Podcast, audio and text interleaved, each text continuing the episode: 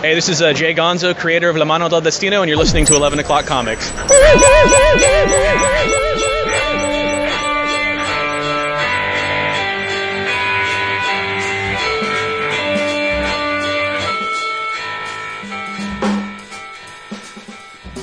Got nothing to complain about with that one.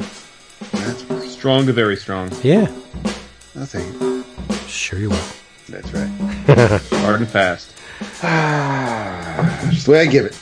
Wow. Oh, snap. Innuendos flying. It's like we're on a Queen Oh, album. Oh, I wish I was somewhat prepared tonight, but Yeah, to be prepared. any other night. You know what I gotta say? over. Why is this one? I, I've like like the rest of the, the country. I've been investigating the streaming media services. There's not a whole lot to watch on Amazon Prime.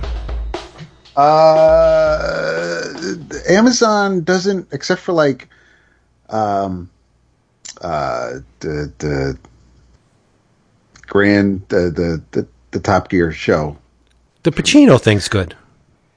but oh Other yeah, than- no, the Hunters is great. but Yeah, it- uh, it's but they don't. Everything that Prime puts out is usually, except for Grand Tour, is is um is bingeable. Like Grand Tour comes out every week. Very few things from Amazon come out every week, so they put it all out. So it's and and and their episodes aren't. The episodes are usually eight or ten. Seasons are usually eight or ten episodes long, so it's not it's not like the Netflix thirteen or anything like that. So it, it's very easy to consume quickly, like the Jack Ryan and things like that. So um, not. there's yeah. also go along, but I, see, I don't, I don't agree with. There's not very much because there's like four or five or six seasons of Bosch, and that is a great fucking show. Um, Hmm. But I'm looking at their movies, right? Do you guys have Oh, Plato's yeah. Plato's Closet in your area? Do you have that store, Plato's Closet? Well, what it is is it's a it's a consignment shop, like a secondhand shop. You bring your old clothes there, and they sell them. Blah blah blah. Um, eh, Prime to me is like the Plato's Closet of the streaming. Like their movies are all busted. They have all the shit that has been seen to death. That I, I wouldn't know many people that would want to watch these things. Like not f- from what I have seen, not top tier studio things. Like we're talking about second and third tier things, direct to video things, No, wait, and it's like no, what? Are you okay? Are you talking about Amazon Prime Video originals, or are you talking No. like through the Fire Stick? Like you can watch like IMDb TV or Pluto TV, things like eh, so. So so the Fire Stick, Amazon is basically just like a portal to these other streaming services. And when you've launched a Fire Stick, you're going to see things. I don't know about no Fire Stick. I just bring up the app on my TV, and it's like boom, Amazon Prime. Here's what you can watch for free. Here's a shit ton of movies, none of which I want to see. There may be one or two things I've seen that I would maybe watch again, but for the most part, it's just one long, long stream I mean, of because they did, poop. they did give you, you know, Too Old to Die Young. Yeah, that's good, right? But that's what I'm saying. it's like it's like few and far between. They'll, Right, they'll give yeah. you something really, really, really good, like like Hunters, and then Yeah, see, I'll, I I don't. I mean, now that you, I mean, that's fair. Now that you mention it, it's it's. I don't think of Amazon Prime as as a place to go to watch the movies. That's that's Yeah. for Netflix or HBO. Right, like This- Netflix, there'd be stuff on there that I can be like, all right. I'll watch this I would. I would. Yeah. Yeah. Okay. Yeah. Hi, everybody. it's Oh, we're eleven. doing this. Yeah, we're doing this. It's eleven o'clock comics, episode six hundred and I am Vince B. Oh, you are Vince B. I am David A. Price. That is facts, and I am the American Nightmare, Cody Rhodes. Yes. Oh, you're watching that again? I never stopped. Can't stop, won't stop. Oh, okay. You're not Cody Rhodes. You're Jason Wood, everybody. All together for this Book of the Month episode brought to you by who? What? Discount Comic Book Service. DCBService.com. What? Would have been a hell of a segue. Yeah, I Uh, know. It would have been. Um, but but before you, I, I, not step, back, he's he's watching like I am AEW. Vince, Yes, not AEW. WWE. Yeah, not we're not. I haven't watched WWE in I don't know how long. Correct. So Yeah, that's- I don't know what you say- AEW when asking, is. He's still watching that. It's not. He's watching the good shit. Okay. Yes. Send me a link The to whatever whatever That that little is. lull after it first started, but then it's got it's been really good. I yes, think. You guys blew up the promo. You, you obliterated it. Absolutely. But it's fitting. It's fitting. It is, I guess. and and we'll talk about that, I'm sure. Yeah, um, orders about to be blown up. Yeah. Uh, discount comic book service, dcbservice.com, where you can, in theory, get your books, get them fast, get them delivered right to your door with a minimum of effort. Go online, plunk, plunk, plunk. This is what I want. This is what I'm going to get. Remember, DCBService.com has a sister store, In Stock Trades, where you can immediately get everything you want to order. Boom, boom, boom. I want all these trades. You'll get a box with all the trades and hardcovers in it that you want. It's effortless. Um, there was a list of specials up for this month. I'm going to rehash the three that I picked. Bermuda number one from IDW, $2.49. Neil Gaiman's Norse mythology, which is, I think, is on all of our order forms, right? Uh, yes. Neil yes. Gaiman, P. Craig Russell, three ninety nine cover price, dollar ninety nine for you. And from Mad Cave Studios, it's Stargazer number one of six, Antonio Fuso on art, Anthony Cleveland writing, two dollars nineteen cents. Um, I think this is a good a segue as ever. Uh, yeah. What with this uh, pandemic we have going on, it was recently announced, and Jason, I'm going to flip the ball over to him because he is far more qualified to talk about this than I. I saw the news and I was like, oh, bummer. But Jason, he's he's our man on the scene where this is concerned. And yeah, well, um, yeah, I mean, like you said, the, the news is flying fast and furious, uh, and for the last few weeks, a number of publishers have been coming out with their own bits of news and decisions, and they range depending on the type of publisher and the size from we're not going to put anything out for now to we're going to ratchet back our catalog to business as usual, right? So it was kind of like catch as catch can, and um, with so many LCSs forcibly closed because their cities or states are in shelter in place situations. Um, it was it was stressful for the LCSs, and and then came the news that Vince alludes that uh, none of that really matters now because uh, Steve Geppi, the founder and CEO of Diamond, the only uh, distributor to the direct market for comics, announced that they effectively are full uh, and are going to no longer be able to receive any new uh, content from anyone in the industry for the foreseeable future. Um, and uh, you know that that was a shocking. Well, it wasn't a shocking announcement in the sense that if you take a step back and realize every business and supply chain is being hurt meaningfully, it was logical to think that uh, a, a, an industry that has one distributor and two distribution centers for its entire industry would be subject to some kind of disruption. But I guess none of us had really talked about like the what ifs of that, and uh, so it, it, finally became a reality. And um, you know, it's interesting because I think that uh, the first like the first moments that the news broke, everyone, myself included, thought, "Oh, this is this is like the death knell of the direct market, possibly, depending on how long it lasts." And while that still may be true, and we'll talk about it, I'm sure we can all riff on it. Um, I have heard from a number of store owners that are contending that in a normal situation, not being able to get new comics for the week is disastrous for them. But since this isn't a normal situation, and like we said, a lot of them have no customers right now, having Diamond not ship anything is actually a better outcome for them in the near term because they don't have the cash flow to pay Diamond for the new books anyway, and the new books aren't going to get sold. But uh, but nevertheless, the way we sit right now is Diamond is done shipping new content after this week. So like they have in their warehouse all the stuff that was going to ship for this week. Um, and then they will just be shipping any reorders that they have in stock. So uh, if, people if, if they have back back order stock or second printings or whatever they have in inventory, they're happy to uh, accept those orders from stores and ship those out. But for now, they're not taking any new stock in, and uh, they're like many businesses leaving it open ended as to when that when that stops. Right, it'll just depend on how the world is and uh, if they decide it's worth starting back up. So, pretty crazy times, man. Pretty crazy times. Yeah, it's true, but um, we can we can get into it but I I'm torn on this one. Go ahead. Uh, there's a joy. I assume people want to hear our thoughts on this, right? Yeah. yeah. There's there's a joy that comes every month with getting that previews catalog. Yes, we just, and, I just got mine today. And chopping it up and circling it and saying I want this, and it, it's akin to the Sears catalog when we were kids, right?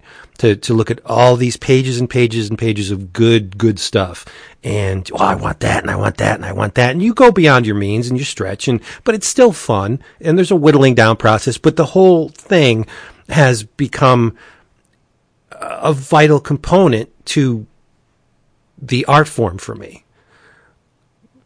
But there's the side of me that has always supported and loved independent comics that sees Diamond as not a good thing for independent publishers.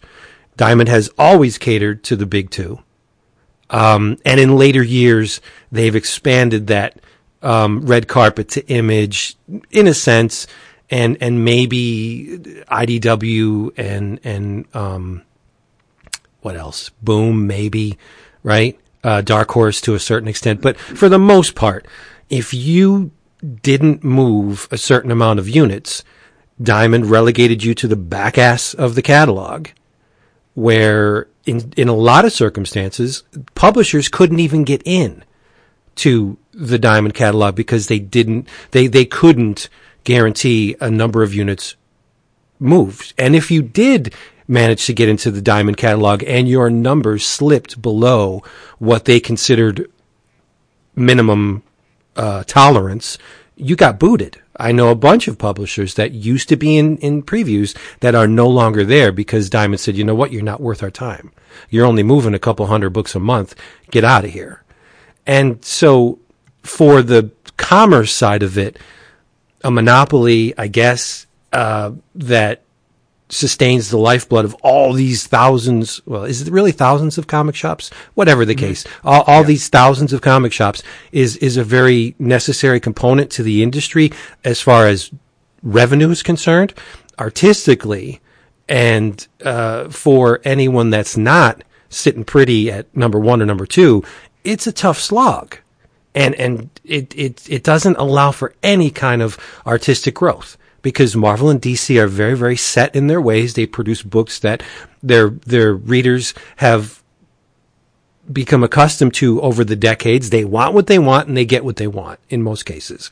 Where, you know, somebody like slave labor or Last Gasp and, and, and the, the, the lower echelon publishers that, that produce work that's different and vital and, um, that takes chances and isn't uh, crafted w- with the um, with a certain reader. No, that's not true. That is, that isn't crafted with um, components that would ensure mass appeal. Let's just say those guys get overlooked. They get shunt, shunted to the side, and they get eventually just removed from the picture. So artistically, Diamond is, had never been a good idea for comics.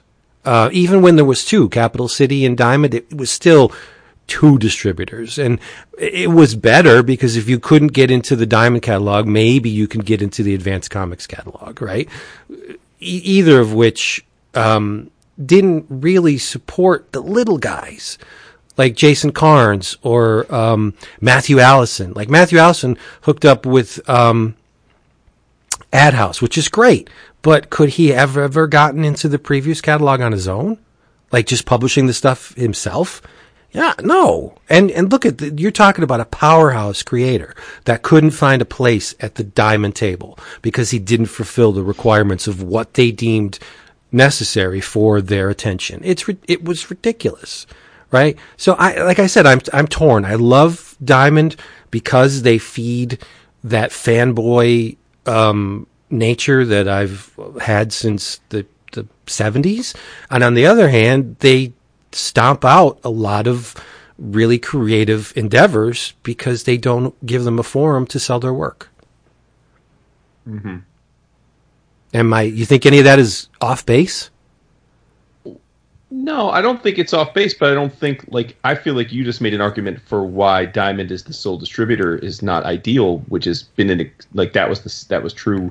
Oh yeah, the day we started the show, and sure. that was true a month ago, right? Like, yeah. I think the issue right now is that it is still the only game in town for ninety plus percent of comics, and now that game that that game is boxed up in, in the closet, and that's like the real issue. And I mean, here's the all right. So here's here's the way I look at it. There are a couple things. One, um, there are depends on who you ask, but there's roughly, let's say, for the sake of the conversation, two thousand comic book stores in the in the United States. Some say it's a little less, some say it's a little more. But like, let's say there's between 1,800 and 2,000 paying Diamond clients, right? That pay Diamond to get books. Um, the vast majority of those stores are small, either part-time run or sole proprietorships that do not rake in the dough when it comes to profits. Many of them are barely profitable. Some, in fact, aren't even profitable in good times. So they do not have the luxury of being out of business for even a month or two. That pretty much does them in. So I did a little asking around, and the baseline assumption is if assuming this goes for at least a month, which I think is a very safe assumption given what's happening with the virus. Um, you know, we should be thinking four to five hundred stores are done, which is twenty five percent of the industry's ability to get comics in the hands of the people who buy and read them. That's a big deal, man, because that's a real big deal for the booms and the IDWs and the dark horses and all the little guys down the line, right? The, the, the much more so than it is for Marvel and DC. Right. And so what I worry is that if this gets protracted, we're going to end up at least for a while losing the stuff that really floats our boat the most, Vince. The stuff you're getting at, like the stuff that is in the back of the previews and the stuff that's, you know, because because they didn't they don't have much room for margin for error. Um, True. So you know that's the part that concerns me, and not to mention I I hate the idea of a lot of hardworking small businessmen that are keeping a hobby we love alive go bye bye. Um, I agree with you um, that uh, we will lose a lot of those smaller publishers, but don't you think the internet and online sales and generating that part of the business on their own, doing what Diamond never did for them in the per- in the first place, advertising and and just you know carpet bombing relevant areas of the internet with advertising or word of mouth, right? Just, I mean, you've seen it a million times. You throw people on relevant forums and say, Hey, I heard about this book, like total marks for the company or actual sure. employees of the company just going in sure. to try and generate, you know, grassroots response. Like us, we're on the take for sure. Oh yeah. But, um, I think smaller companies could actually weather this better. Uh, look at Alterna, a book I'm going to talk about tonight. Alterna, from what I've sussed out. They have they still are going to get their books printed.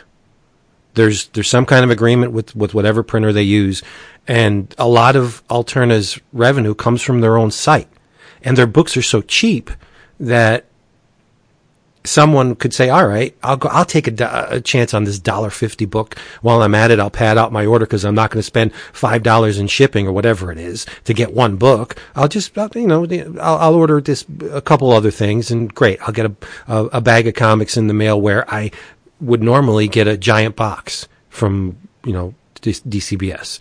And I, I think maybe smaller publishers I mean, they're not going to break the bank, but it could sustain them long enough for whatever rises out of the ashes of this terrible predicament. I don't know. I mean, like I said, I hand all this stuff over to you. I'm a dreamer. I like to think that, you know, the little guys are going to find a way in this calamity when more often than not, it's probably not going to be true. But I still hope that the, the guys like AdHouse and, and, like I said, slave labor and these little maybe 10 employee and less companies uh, like Nobrow. I think Nobrow would probably do well in this online. I, they have their own presence. I don't know. I don't, but I'm hoping, right? If, if there's a way to solve this problem that isn't diamond related, that could possibly benefit the entire industry. I guess we're just we're I think we're just talking about different parts of what you define as the industry. Like all the things you're bringing up are things that already weren't really being serviced by Diamond in the first place. Right. So right, but like they're, they're and and while I know they're important to a lot of us, they're they're so fringy that like that that's not re- like this news isn't really about them like alterna is going to be alterna like it's not like i would imagine there's 20 stores in the country that regularly stock alterna comics from diamond right like maybe 50 in major cities at like tops so like that number's a little low, do, but yeah, okay. okay. Oh, I'm I'm 100 maybe then. But my point is like you know, like you said, they do a lot on their own website. Same thing. I, you know, I, but that's not the industry. The industry is the 98% of comics that are sold through Diamond to stores, right? Like, which is, you know, I mean, like DCB service, right? Like, like our friends. I mean, they, you know, they, they're 20% of, of the volume for a lot of these smaller publishers, like by themselves. Right. right. Well, maybe so, that's my entire point that the comic industry is not Diamond. The the comic industry Diamond is Marvel, DC, and a couple other publishers. Front of the catalog. Yeah. yeah. So I mean, that's basically yeah. what the, the giant volume that comes out of Diamond is the top two and a little bit of you know straggle. Yeah. yeah. Yeah. Well, I, there's a lot of ways we can go at this. I think what you're saying, and I think David and I, we all agree that if, like with all with everything that's going on right now, there's it seems like you can't have a conversation about any, whether it be the, the disease itself or any business that someone might be in. We all have to kind of like game out the worst case scenario. That seems to be the new thing to do, right? Like, well, what's the worst that could happen? And you know, things get pretty draconian. So let's say what you're getting at is that if this is a draconian scenario where, for all we know, Diamond's got a lot of debt already, and, and this does them in, so forth, so on, and, and the whole industry is shaken up, and this pushes DC and Marvel to basically just go the digital and uh, bookstore route, so forth, so on. And this is like truly the end of the direct market as we know it, which I don't think is the case. But I'm saying like let's just play that scenario out. To your point, and I think one that we would agree with is that comics is going to survive. Oh yeah, like the the art form of comics, sequential illustrated storytelling, never going away. If if we have a Great Depression and half of the world is out of work, there will still be people in their homes hanging out at places, creating comics, and finding a way to get them into people's hands. Like that will always be the case. So, from our vantage, in terms of that we like all kinds of comics, that we talk about all kinds of comics, yeah, we're going to do us, right? Like, like, like we could do this show for the next twenty years, literally, if no, if no comics were ever published again. I mean, we've got enough that, stuff. that's truth. Yeah. Yeah, but but again, like that being said, the industry, which I care about a lot not listen. I don't know too many store owners other than the Merklers, and they're going to be fine from this, obviously, because not only are they large enough that they're well capitalized, but they also are, as it happens, mail order. so they're in a in a way better positioned from this to than almost anybody else because they, they are like they are the social distancing alternative to your LCS. Um, but where I'm where I get upset about this and where it hurts my heart is is th- that we keep talking about comics in big parentheses, but comics is all of our friends that we see at cons. Comics is every person we, we chat up at Artist Alley. Comics is every guest we've ever had on. Comics is every you know book we excitedly talk about the people that the, the five or six people that went into making that book creatively. Like that's comics, and right. most of them are not financially like most of the world, most of them don't have the the wealth and the savings to to to be okay without months of work. You know, I mean, and, and, and again, I say this fully understanding that a lot of people that are listening to our show are in equal straits with their own businesses, and, and I, so I'm not suggesting like woe is them. I'm saying woe is the world. But like, I love those people and I love this industry. So that's where I get worried. Like, I, I don't have much empathy for the poorly run local podunk LCS where basically dude is you know runs a pretty crappy business that he hasn't iterated in 20 years. Like I don't have much empathy for them but I have empathy for people like challengers right? And like sure. Isotope that have crushed it and like busted their asses to make amazing places and evangelize comics and through no fault of their own except that they're located in major cities like they're now facing possible bankruptcy. Like that sucks you know because they serve as a as a um, a genesis point for so much of the of the love that people have for for comics and not and by and for, in those two cases very much not just mainstream comics but but lots of alternative comics so so like that's the whole thing like and, and again this is all pretty premature i mean diamond hasn't even technically not shipped anything yet like that that doesn't even go effect until next week so who knows, man? Like maybe it's a two week thing, maybe it's a, a, month thing, and and and it's a non issue. I don't know. I, I, that we don't know. I can say that right before we recorded, uh, DCBS sent an email to all of its clients, all of its customers. So it wasn't just to us, but yeah. just everybody, just explaining that um, Diamond has extended the uh, order cutoff date for March previews. So DCBS will be taking orders through April 3rd.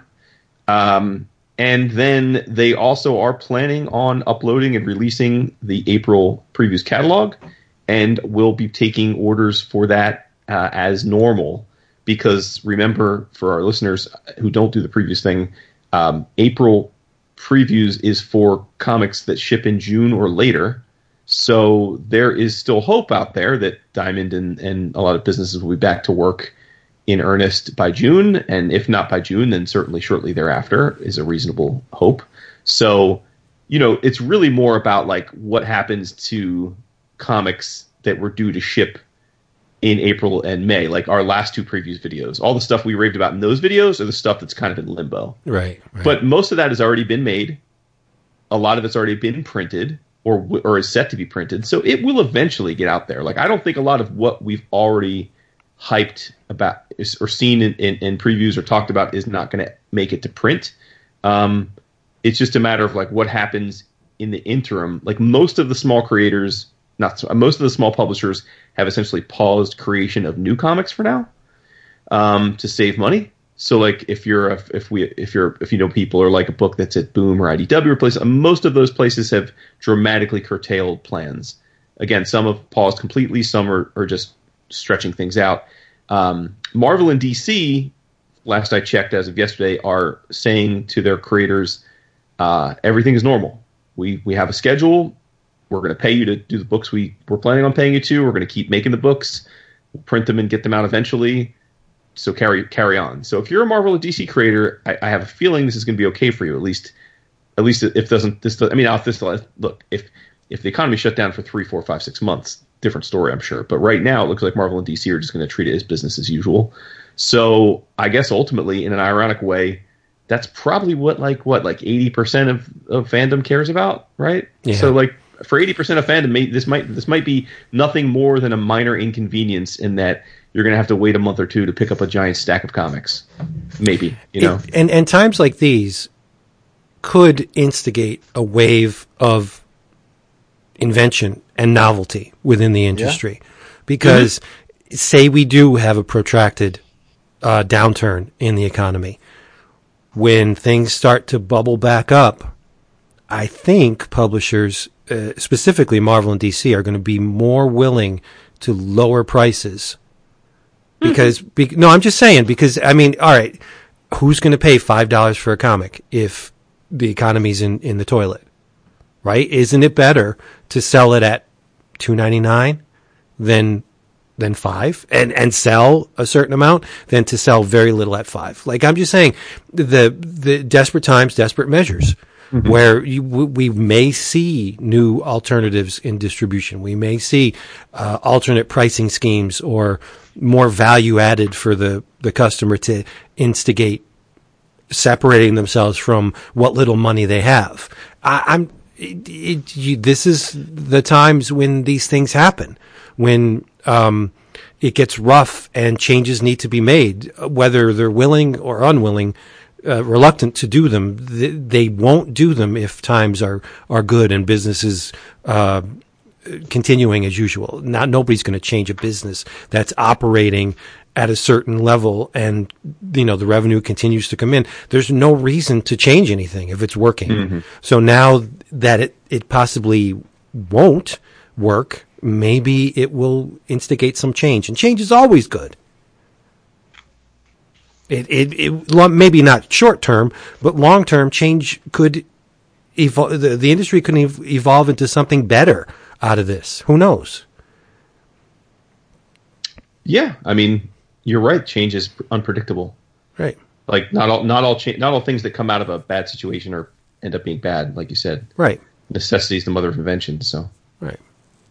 I mean, I, I I think I know we've gotten a lot of questions from our patrons and stuff about you know what they could do to help their stores and that sort of thing. I mean, it's pretty simple, right? So so every store is different, but ultimately, what all businesses in America are dealing with right now is just a complete drop in cash flow, right? Like just businesses essentially just no revenue, but lots of costs still. So if you have an LCS, like DAP has an LCS, you you kind of I guess you have an LCS. I mean, you don't go there very often, but I don't. But my, I mean, D- DCBS is my only vendor. But um, but if you have an LCS that you like and you want to help try and support them, um, there are things you can do. Number one, you can reach out to them and make sure that you don't have a Regina pile stored up with your pull list. Lots and lots of store owners just die because they, they do loyalty programs and they create pull lists, and people go months without picking up their books. And like that may be a convenience for you, but that is an incredible drain on them financially because they've already paid for your books. Right. So that's just cashless sitting there. So if you again, if you want to support your LCS and you you're not worried about your own job and you have your own you're feeling okay financially, uh, go to your LCS or call them and say I want to make I want to clean out my pull list, my my you know my backlist. Buy that. Um, if you have an LCS that you go to and you want to help them, and that's not the case, you can start a pull list right now, which is great for them. Um, and last but not least, for a lot of the places that are closed, like with Challengers, for example, um, you can buy gift certificates, and really that's effectively like a Venmo, but you get something in return, right? Like like you basically are prepaying them for future comics. And again, like I'm not saying you go out and do this if you're on a budget or you're worried about your job, but if you're just trying to help out a store or two and you're not worried about your own money, you can like go to go to let's say Challengers are in Chicago. They have gift certificates on the website. You can you know buy 25, 50, 100 bucks. They get the cash right now to help keep them afloat while they have to be closed. And you still get the comics. Just when they reopen, you go in with your fifty dollar gift certificate and you buy fifty bucks worth of comics, right? So like there are ways you can do to support it. Um, now I'm taking a, a, a different tact because again I don't really have an LCS that I'm like desperate to support.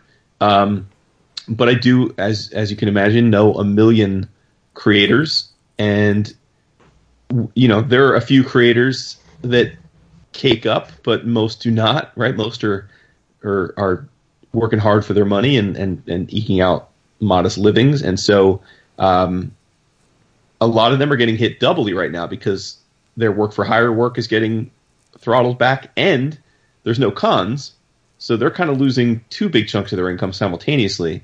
And so what I'm doing is a lot of these awesome creators that normally wouldn't have time to do commissions uh, are offering up commissions in many cases like incredibly like incredibly attractive rates just because they need the money. And um, it's a win-win. So i've been definitely active on that front. So there are ways you can help. Again if you feel like you can afford to help right? A lot of you listening maybe you're worried about your own businesses and your own jobs. And if that's the case man you got to take care of yourself first. Like obviously like take care of your own first and don't worry about other people's stresses but if you are looking to help there are ways you can help Yep. And again, I think it would be a, a neat way for those stores that are still in operation to find off the cuff ways of getting books into the hands of people. Um, maybe not current books, because as we know, there's I think every comic shop in, in, in the country has existing stock of some kind. Some obviously more than others. Some have thousands of books on hand, including trade paperbacks and hardcovers. Um, thousands upon thousands of back issues. Run some kind of deal where, hey, two trades and a stack of comics for 20 bucks just to generate, you know what I mean? Like a, like a mystery package. Or if you give them some kind of, uh, a tip off as to what you, you, what kind of genres you like. Like, yeah, I'm a DC fan. I, I, I've, I've been for a long time. All right. Well, here, here's a DC package for you that has a couple trades and some, some vintage back issues, 25 bucks. Drive by. We'll hand it to you at the curb. There you go. Uh, I'm not saying that could save businesses, but any money generated is better Yeah, than, than yeah, none exactly. at all.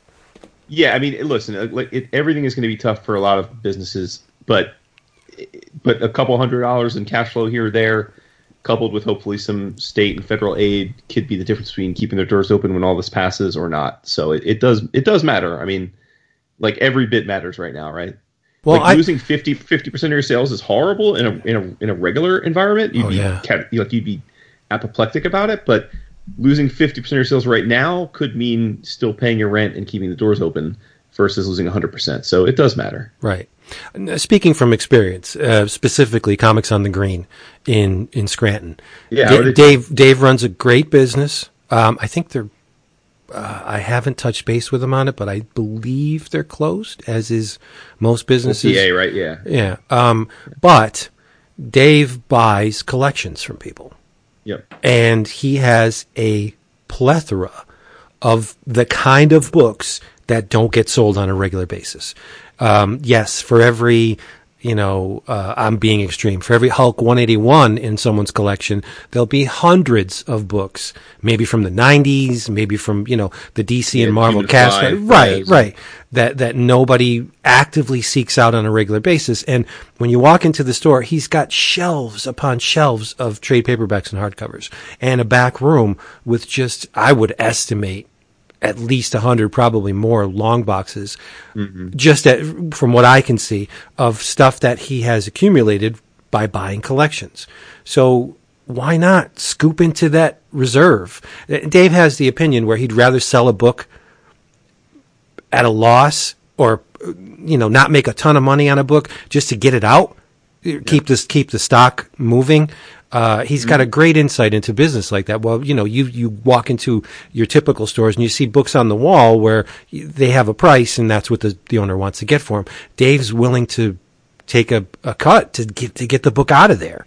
You know, I mean, I I would think that not only does it get added out of there, but but the way I look at it is if if I had something, if I had a book that's going to bring someone joy, if I take it at a yes to get it out of the store so I can make space for something else, but also to make someone's day because now they're going to read something that they're going to enjoy. I mean, that's that's a no brainer for for so for my shop is a a not essential business, so it's it's it's one of the stores closed in my neighborhood. Um, I wrote to them earlier today, looking at after after looking at the new release list and, and what was on my order, um, and they're they're doing deliveries, but when I wrote to them earlier, um, they're they're going to verify what I about my my order and possibly deliver it by tomorrow. Now, really, the only thing I'm re- I really am missing, and it's fucking bittersweet, of course, is is previews. But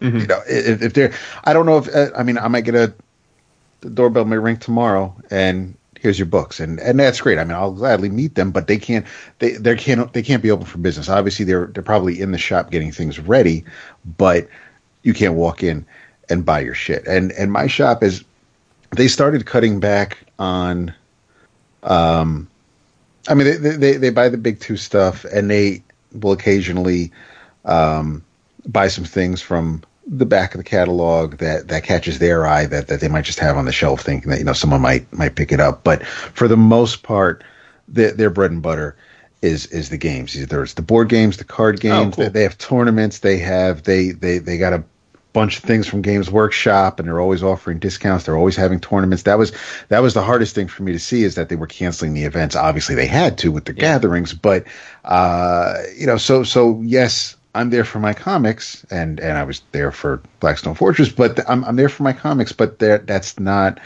the only thing that that they rely on to keep the lights on. So. Mm-hmm. Um, it's nice, and and they'll have special time of time. They they they go big on the the free comic book day, and, and so you know whenever they have, whenever Diamond offers whatever specials there are, a couple times a year, they they participate in that because they're you know hopefully we'll get some more people into the shop. But they they do well. They, they're a lot of the businesses here are really friendly with one another, and they all seem to they all kind of know each other and and they know their customers and uh, if if you go to one shop and a block over it's it's there's a restaurant and people probably know each it's just it's a really close knit community and I like that and and everybody's kind of we all realize we're in this together. I mean, not just the residents of of the city, but the shopkeepers, and and we all want to see everybody get through it and prosper. But um, the shop does have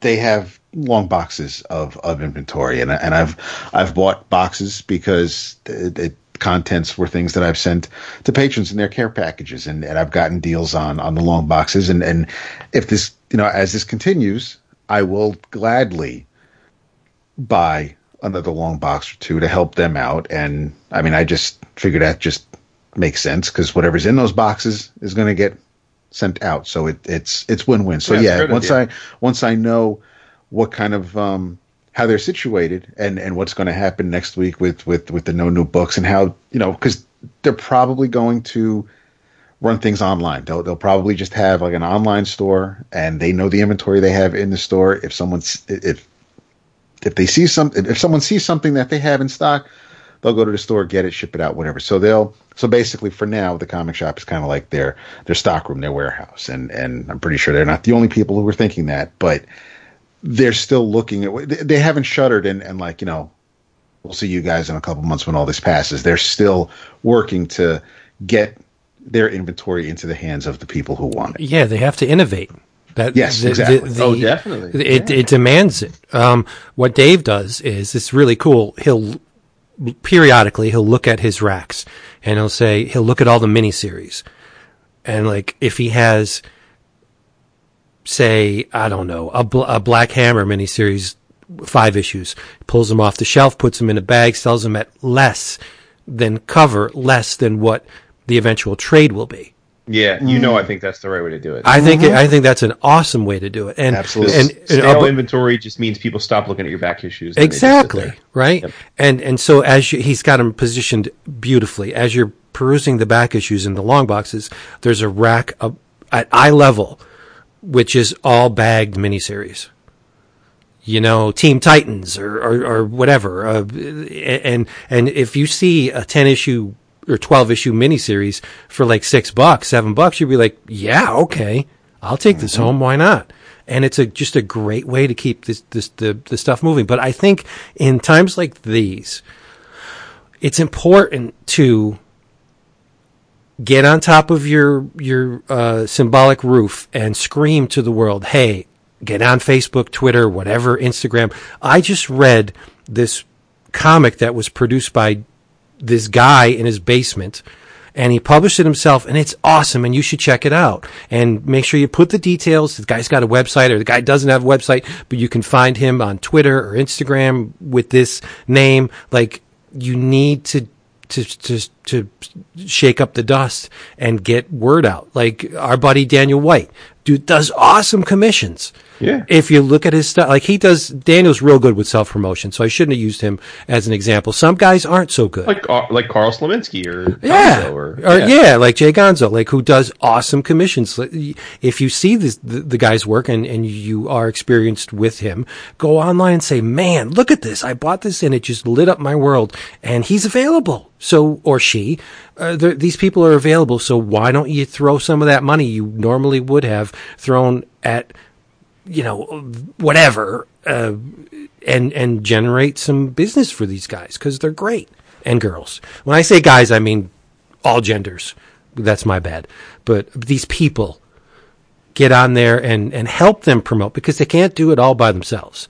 The, you know, you can't make work and have the time to get online and just constantly slam away at your your socials to you know self promote there, there has, there's no happy medium there. You either do one one day or and one the other day, or you know what I mean. So help these people out by doing it for them. If you think their work is is valid and it has merit and it it just makes your heart pump with joy, get online and tell people about it. Yeah, for sure. Right. For sure.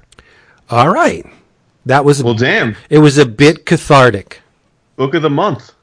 Yeah. Oh, this is this is the the book of the month episode. Yes, the book of the month episode featuring Evan Dorkin's Milk and Cheese Dairy Products Gone Bad by Dark Horse. It's a very very thick hardcover featuring all of the appearances oh. of Milk and Cheese to date, all the number ones. Um, um, I was talking to Dap uh, before you got here, and and oh. uh, while I have a, a super soft spot for milk and cheese, Uh, I've loved the strip ever since I encountered it way back in Cerebus, like early Cerebus. Um, and then uh, I was a, a fan of uh, Evan Dorkin's Pirate Corps, and they appeared in in his comic, uh, and they appeared in Deadline USA, and mo- more often than not, it was a once the the uh, self-contained. So it was wherever he could find a home for it. Um. Yeah. Until slave labor said, "Hey, Right, right, you right, know, let's yeah. get these. Let's do number ones." And um, but I've always loved milk and cheese. I, I find Dorkin hysterically funny, but the takeaway from reading this giant compendium of all of the milk and cheese strips was that it's far too much of a good thing.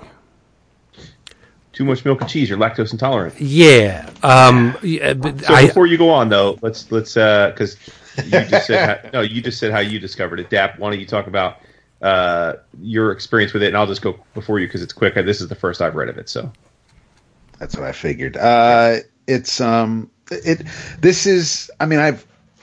I didn't buy the the first issues. All of my experience with milk and cheese were in um, were backup features or or gags in other places. And I just not sure. I probably had one issue somewhere at one point, but uh, I never.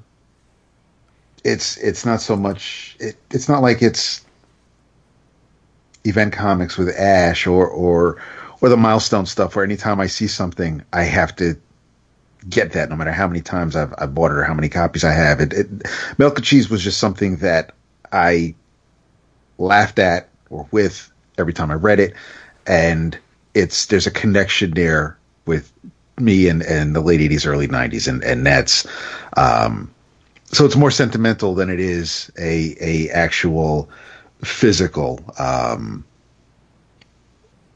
love connection. It, it's just it's it, it's more it's more of a anecdotal or memory triggered kind of thing for me. And and I but they've always been this. this I've been reading longer than they've been around, but they always have seemed to have been a part of my reading uh, career of, of, of, of being involved in the comics. It's it's they, they've they've always kind of been there.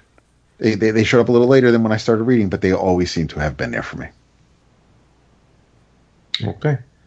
Vince, you have the floor. I have the floor. Wow. I'll well, you were in the midst of saying Yeah, just I'll, I'll take the ceiling.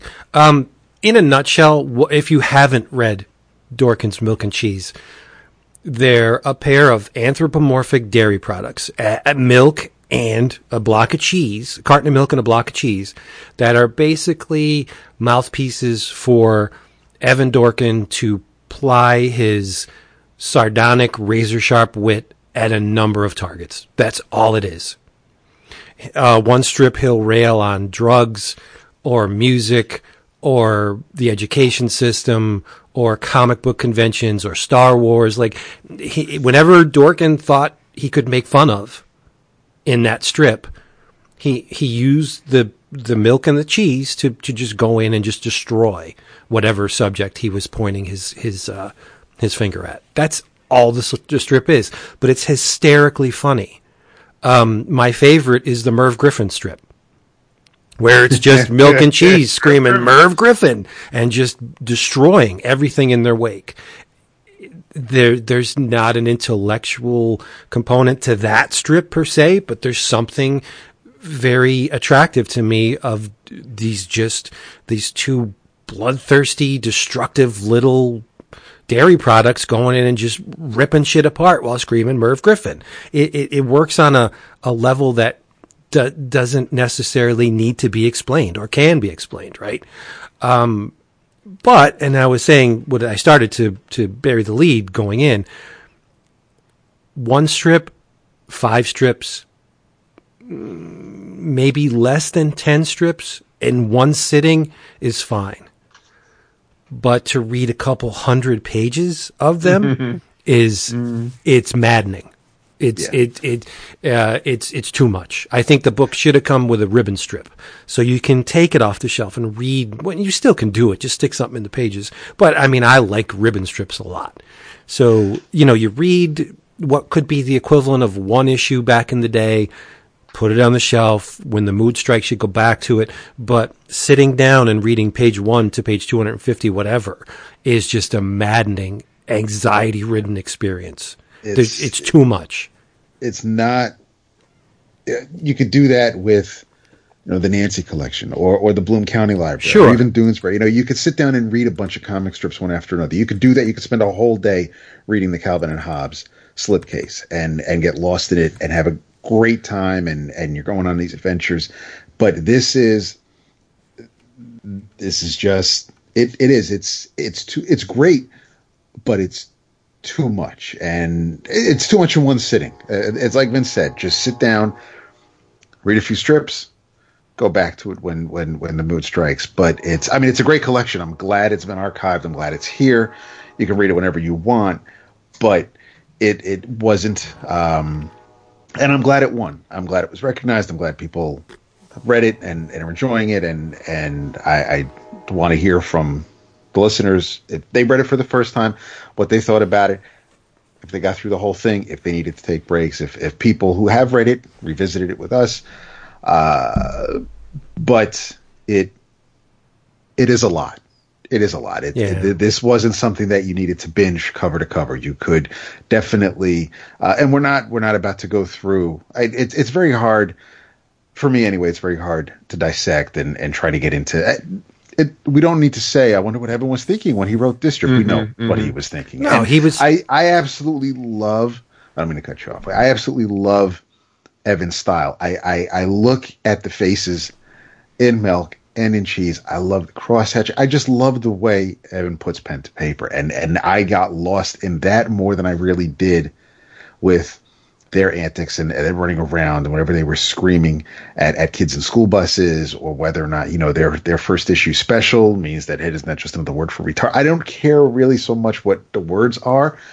I'm really looking at their, I, I'm going to say expressions, even though they constantly tend to only have the one expression on their faces, but I just I really like the way Evan draws. Yeah, and I think that's the one thing that the compendium showcases very well is Dorkin's artistic growth from I mean visually the early strips are are very good, but they're nothing compared to what comes towards the, yeah, the end. They're loose he and, refines and, his style yeah, yeah and um, is uh, like particularly the eyebrows of milk and cheese they get bigger and bigger and bigger as time goes on. Um, his his composition and layout is impeccable towards the end. In the beginning, it's rough, but that's good because the strip is is rough um, thematically, right?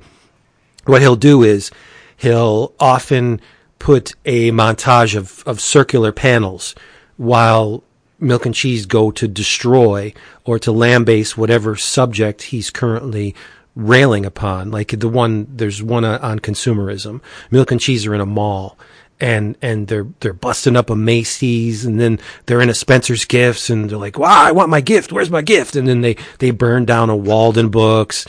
Um, they destroy a video shop, and then this is where Dorkin's penchant for humor, or his his tendency to to be a great humorist, like he's got impeccable timing.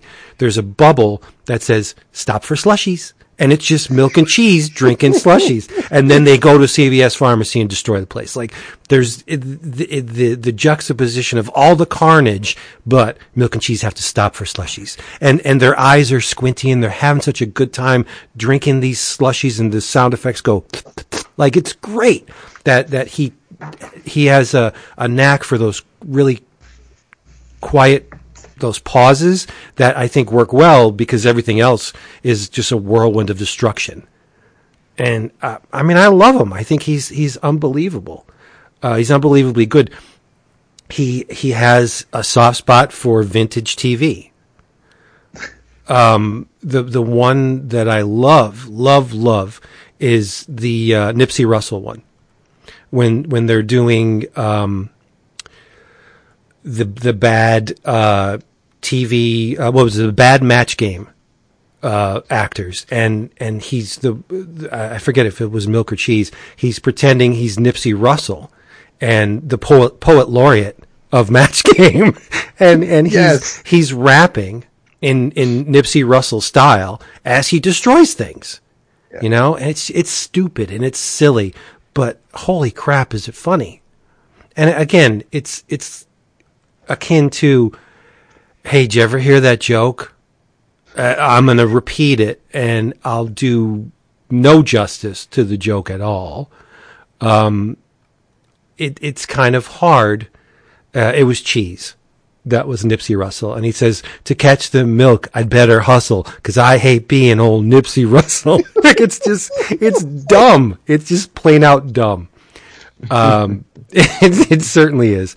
But, uh, it, it, strikes a, a, that funny bone that makes me giddy when I read it. Not only because, again, Dorkin is very good with humor, but it takes me back to the days mm-hmm. of, the, of the the dirty, gritty comic shops that you know things lurking in there that would make this current pandemic like uh, you know it was bad back in the day, and it's just it's just a, it's a time capsule, I guess. Yeah, yeah.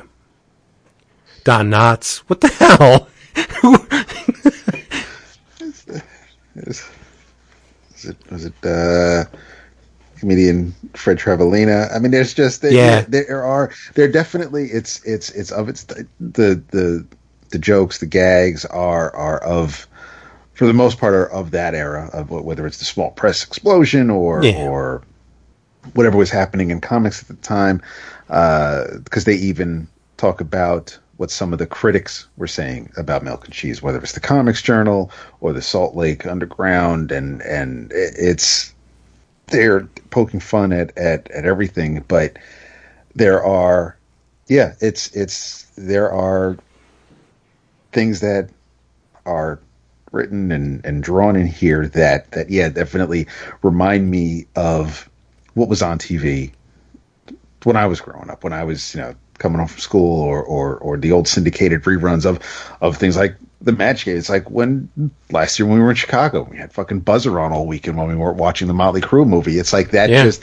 that brings it reminded me of you know when I lived out west or lived with my grandparents and and just so, so there's it, it, I don't I don't know why he I don't know how he does it I don't know why he does it but but these two characters with Evan they just twist it all up and it just it it speaks to me. I don't yeah. know why of all the things. Right. It's very hard to explain, right? It's, yeah. It, you, you can't, t- like, who doesn't love Match Game? But why do you love Match Game? Because it's a mess. Right? Match Game is a, that stupid microphone that Gene Rayburn used, that long thing with the little tiny ball on it. It's, see, it's dumb. I, I, it's just dumb. dumb. But but you have, you know, Charles Nelson Reilly and Richard Dawson and whether it's Fannie Flagg and then it's just but it's Oh, I love then, Fannie Flagg. I would oh, I, I would throw 100%. a huge dick at her. Yes, her her her and and and, and Eileen, but oh. the um, right stop. But you have um, but but there's just there's you know I'll as I'm scrolling through or when I'm whenever I'm looking for something to fall asleep to and and we get Buzzr here, so I'll leave match game on, and when it's time to do the big money match at the end, it's like they'll say something and nowadays, you know, in the year 2020, I wouldn't think that that would be the match. Like if it was Star at the time, it, people probably would think Star Wars, but because because by this point Star Trek's been off the air for years. But there are things where I'll say something, I'm like, and then I have to realize, well, no, this is this is 1977 now. What the hell yeah. was going on on someone's mind then? But for whatever reason, like Howard Cosell seems to be a big answer lately, and I'm like, what the fuck? But, right. You know, it's right. it, it's and it, I find it neat that I can't believe we're talking about the match game right now. I know. I know. Yeah, I, I find it neat that milk and cheese seemingly hate everything. They could find fault with everything to the point where they will actively embark on a path of destruction to, to make their make their um, sentiments known. But mm-hmm. they have sacred cows, and the sacred cows are ridiculous. Like the Hervé Villechaize death panic. Yeah. When yeah. when they when they read that Hervé Villechaize died, and they're like, why? And they just go out and start destroying shit because Hervé Villechaize died. And then they find out that Telly Savalas dies and like Kojak, no, who loved you, baby? And they go and then they destroy again. Like they're they're monsters, but they have things that matter to them, and they're weird things, off the cuff things, and it's just it's it's stupid funny. So you just hit on the the big difference between having nostalgia for this and having read it for the first time. Mm. No, in the sense that that um I mean you guys said it all. It it's it's a product of its time. Um the type of humor that Dorkin embarked upon is really commonplace now. Yeah. Like there there are, there's a lot of milk and cheese esque things in every medium now. So you don't have to look long and hard for that kind of humor. Um, and because we're in a world where everybody fucking complains about everything other than their sacred cows online, this was really hard for me to enjoy.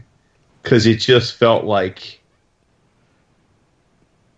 and uh, you know listen much propers to him but it just felt like when evan went on tilt on Twitter a month or two ago, and it was like, oh yeah, like this is just you. Like this, you've been this person your whole life. You just you're angry. You just find reasons to hate things about the world. Like you just you're you're a person who is perpetually mad at the world and your circumstance and everything that you think sucks. And I just like was like, oh, this is Evan Dorkin. Like I don't like this is this is who he is on Twitter. Like he goes on tilt on Twitter and then he disappears for a while, embarrassed, and he comes back and he apologizes, and then he goes on Tilt on Twitter, and then he comes back and he apologizes. And like you said, Vince, like I think the craft is is absolutely impeccable, or I should say, Dap. You're, I mean, you're, you're right. The, the art itself is beautiful, and like it's incredibly well put together. And I totally get why, if you do love it, you love it.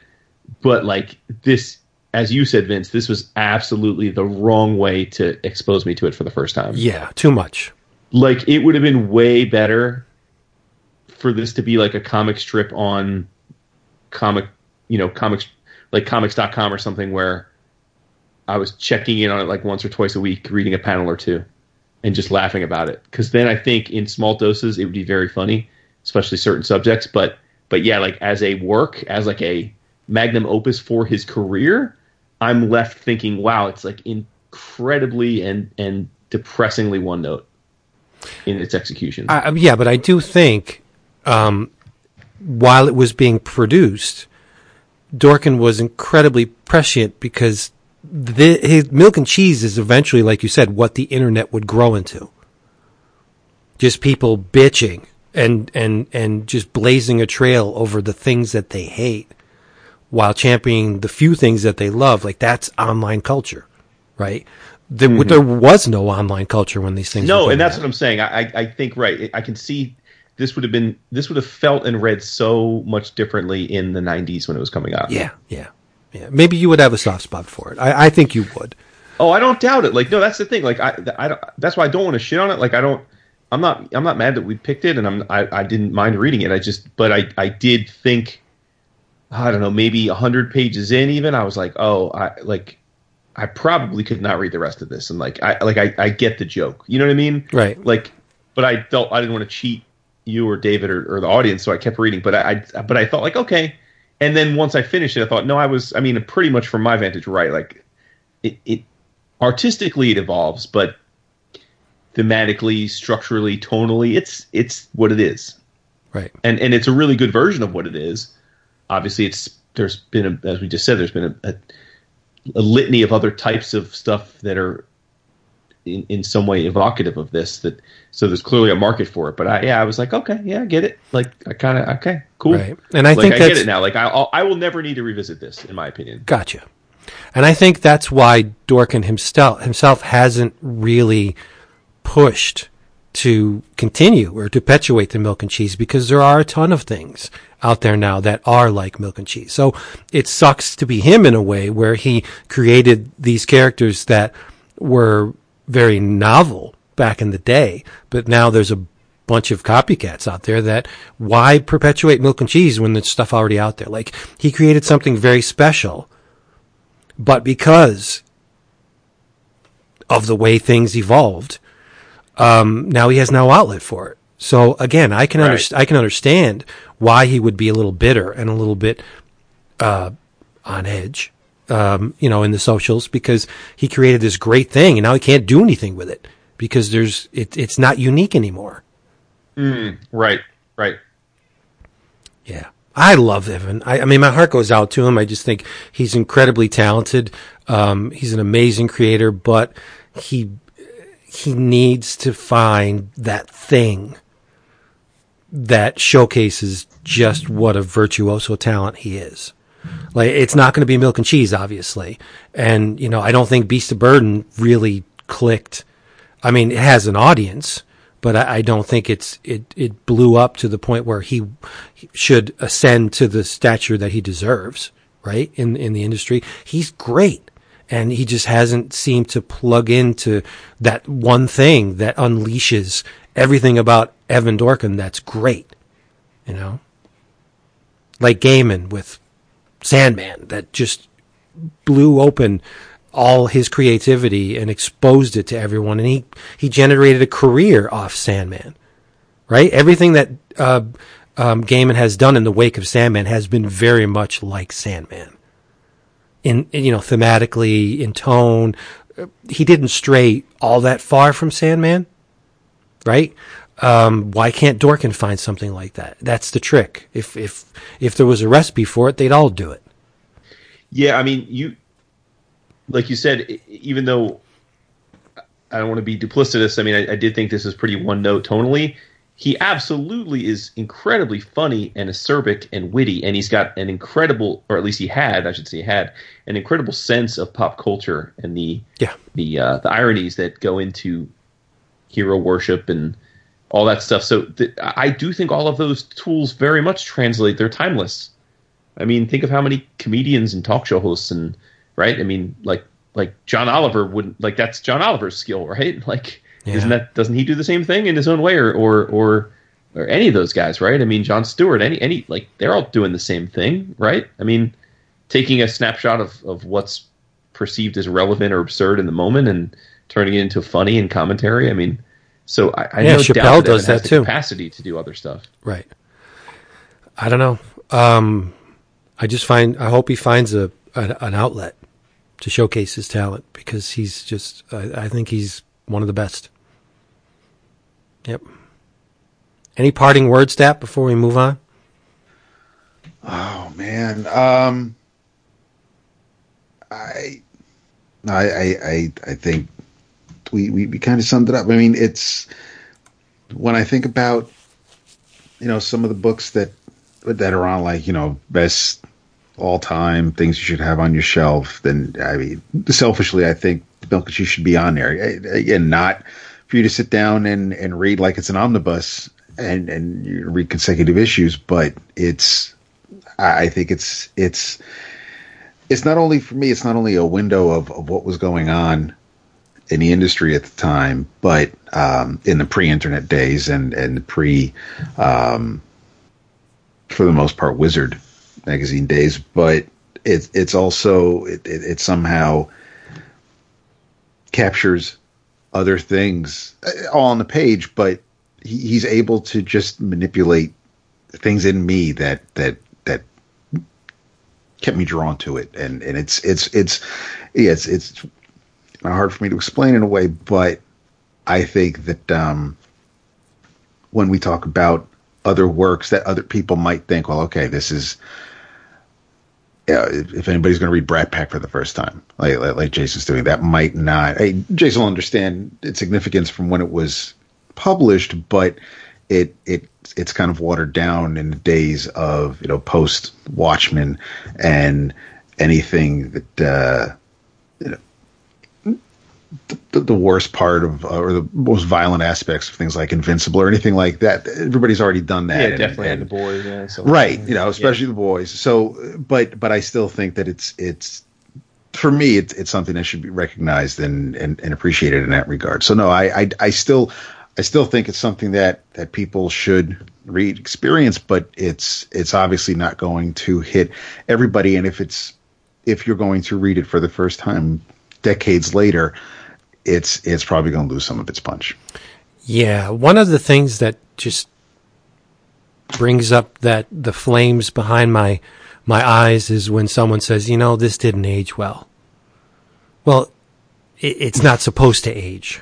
Mm-hmm. It, it, it's art. It's not going to conform or change based on the the the current times. It was produced in a in a period, a very specific and finite period, and now time has moved on. So it's it's not fair to expect a work from the past to rise up to the current times. It's it's right, but you don't begrudge because you've never gotten like mad. Like you don't begrudge the idea that if you consume it at a later date, that it's not going to be necessarily the same for you, right? No, but that's not the the fault of the the no work, the work of art. That's it's because I always preface like that's why I tried to preface like I don't. I think I, the, the fault is in me having ha, having read it in 2020. Right. Well, because you're a level-headed yeah. thinking individual, but you have sure. a lot of people online, especially that would read something and say, you know what, um, Invincible does this a lot better, and Watchmen killed it. But this Brat Pack stuff, it just seems like it's, it, you know, it, it's it's uh, derivative, and it's not. It was the first. You know, yeah. so so the the intellectual, like the the uh, it's fun. I just tried to say our show was intellectual. The uh, the, well, we the, are the like academic process of evaluating this stuff. I think it's very important to have the historical context, and I give a lot of credit to things I think are first movers, right? Like this or like I I I do think that is important to recognize when something is um, new or groundbreaking in the moment. Just to, for context, I think that is important. But I do think, as you're saying, it's a far different experience if you're just if you're just consuming it as entertainment, right? So sure. like like like well, uh, to me, I think a great example is is Byrne Claremont X Men or any of those '80s comics, right? I mean, they're the holy grail for us. The early '80s comics are like in all its forms, or that's our stuff. That's why we're doing the show. That's why we're in our 40s and 50s still like obsessing about this stuff more than anything else in our lives but I can't objectively tell my 14 year old son to like that. I'm not going to. I can't be upset with him if he tries to sit down and read Byrne Claremont X Men and he finds it wordy as fuck and right. and like doesn't understand the the exposition and wants to know why it's just not being shown on the page and prefers the movies. Right? Like he's not wrong for his interpretation of it because of what he's been exposed to before that. Like because what you're getting at, which is an interesting discussion maybe for another time, which is since art is what it is, it's really more about the time sequence of when you experience art than it is when it comes out. Sure. Like if you read The Boys when it's coming out and then you read Brat Pack, like it stands to reason you're probably not going to appreciate Brat Pack for everything that it was at the time it came out. But needless to say, I'm sure many people read Brat Pack and then read Boys and thought, "Oh, this is fucking derivative." I've, I've I, I was, I was on this when it was the OG idea, right? Right. So it's it's it's more about when you consume it, chron- like in order of of your consumption, than it is even the time that it comes out. Sometimes, right? Well, I always go back to Krazy Kat, which I think is one of, if not the greatest example of sequential art ever produced. Right? So if you were it was in your uh, it was in your top five of our comic strips, yes. Yes. Uh, if you were alive in 1920 and experienced Krazy Kat as it was coming out, um, if you were of a, a certain mindset, you would realize, you would recognize that it was an experimental, cutting edge, extremely novel, status quo changing piece of work. I oh, yeah. I experienced Krazy Kat for the first time in the early 70s and while it was by then old, it still was revolutionary and and cutting edge. And while I didn't understand uh, as a kid a lot of the uh, the dialogue and the the uh, the way Herriman plays with the cadence of words and speech, um, now as an adult, I look at Krazy Kat as one of the crowning achievements in comics ever. But if I ever put Krazy Kat in front of my kid and said, this is as good as it gets, read this, they'd be like, I don't understand any of this. Yeah. I yeah. don't, why are they speaking like this? I can't understand it. This, this mouse just keeps throwing a brick at this cat. This is dumb. I don't get it. But when you take the time to at least try and bring your mind back to the 20s when this was coming out and, and try and decipher. I mean, it takes work. You're not just going to sit down and read Kate Krazy Kat and say, wow, this is a monumental piece of work. It, you need to bring yourself to the art, not bring the art to you. Mm-hmm. So it, it, it's, but it, that's a product of being finite organisms. You know, time goes yeah. by and, and you can't stop it. So, um, if we, yeah, I think another, another, um, entertainment medium that I feel people might relate to on this is video games. Mm-hmm. Right? Like, I remember as a kid playing Super Mario Brothers and Zelda on my Nintendo, and to my mind, they were groundbreaking, jaw on the floor graphical experiences. Right? Like, you couldn't believe what you were looking at on the screen.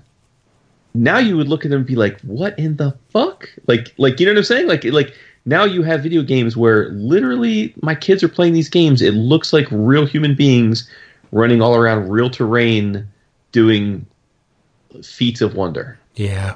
You know? Yep. And there's always going to be that small contingent of people that are into retro stuff. Oh, I'll take so, an 8 bit game over a super no, that's real. what I'm saying. Yeah. My point is that there's probably some 18 year old out there listening being like, dude, 16 bit rules. And like, that's cool. You do you. But my point is, most most teenagers would look at these games and be like, oh my God, how did you play these? These are mm-hmm. terrible. I can't even tell what I'm looking at on the screen. You know?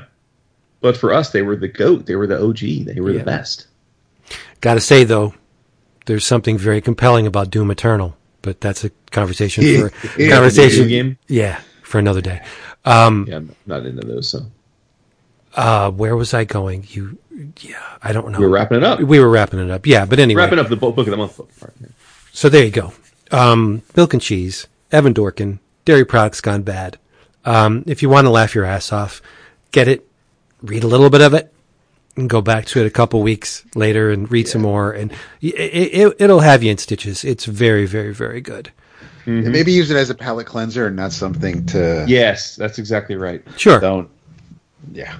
But I think you were right too, though, David, in the sense that I think reading this in bits is the way to go. But I'm so glad that you mentioned some of the other strips out there, like the Calvin and Hobbes, because uh-huh. I do think like I absolutely could sit down right now and read hundred pages of the Calvin and Hobbes hardcover and be entertained from start to finish. Hundred percent. Like I wouldn't feel like that's one note. Yeah, right. well, same thing could way. be said for Peanuts or any yeah, of the, any absolutely of the right. Yeah, because yeah. there's enough going on, and I mean, and and yeah, things like I mean, Calvin Hobbes was was pretty much each one was standalone. I mean, they would go back to he'd go back to Spaceman Spiff, or you know, he, he'd right. bring up Moe, and and there would be callbacks, but they weren't it wasn't like it, it it wasn't like Bloom County or Doonesbury where where every week every every day of the week is one long plot or, or the Amazing right. Spider-Man strip and and whereas but but something's always going to be different. You can sit down and you can read Calvin and Hobbes because every day is going to be yeah. a new strip. And whereas this again, I don't want to say it's one note, but it, it is it, it's they're going around and they're beating people up and they're angry and they're yelling about things. And, and it could be you know they're they're yelling about school bus drivers in one strip and they could pretty much be drawn the same way and be yelling about cashiers at the supermarket. And and it's just right. it's it's the, the same the setting is different. The, the the the wherever they're at is different but it's still it's still milk and cheese. They're still angry about something. Right. And, the, and, the, key is character development. Whereas you see that, that, yes. character and narrative development in the classic strips like Peanuts and Calvin and Hobbes, things change and, and characters, yeah. for the most part, grow and they and you, you get to to really understand and and and know the characters eh, over a period of time. Milk and cheese are always milk and cheese. Yes. There's, there's really mm-hmm. no development at all. They hate stuff in the first strip. and They hate stuff in the last strip. That yep. they're, they're fueled by hate you know, gin makes a man mean. it's, it's, it's a sitcom. At, yeah. at, the end of the episode is exactly how everybody's going to be. Yeah. From the beginning of the episode. There's, and, and I, I think too, like part of this is also, are you interested in that kind of entertainment generally? Because um, I did see a review of this, and it was a modern review, and they were saying things like, well, Beavis and Butthead and Yeah. South Park and and like I thought, oh, see, what's interesting about those is I don't like any of those things. Like they, I, Yeah, I don't, I don't I, care for South Park. I don't find any of those really funny. I think they're they're Yeah. also not funny to me. So Beavis and Butthead is not funny to you? I I did not find it. I thought it was one note. Like I watched it on MTV as Yeah. a kid and I thought uh, after like oh, two weeks I'm like oh I get it. Like Yeah, okay. That, It's- that's pretty much me too. Yeah, especially because I was their age when it came out, and I thought I, I like I literally avoid hanging out with these kind of kids in high school. Like these are the kids I don't I don't say hi to and I don't hang out with out, outside of school. those are the kids I hung out with. though. That was my posse, man. I'm saying, No, yeah. listen, that's why I we didn't even see friends him when we were in our forties or thirties in my case, but you get the point. It's got to stick with to you. All right. So uh, let's move on. What else do we have? Thank you, Evan, for making this. Yeah. Yeah, can we can we give a quick thank you? Just a quick thank you.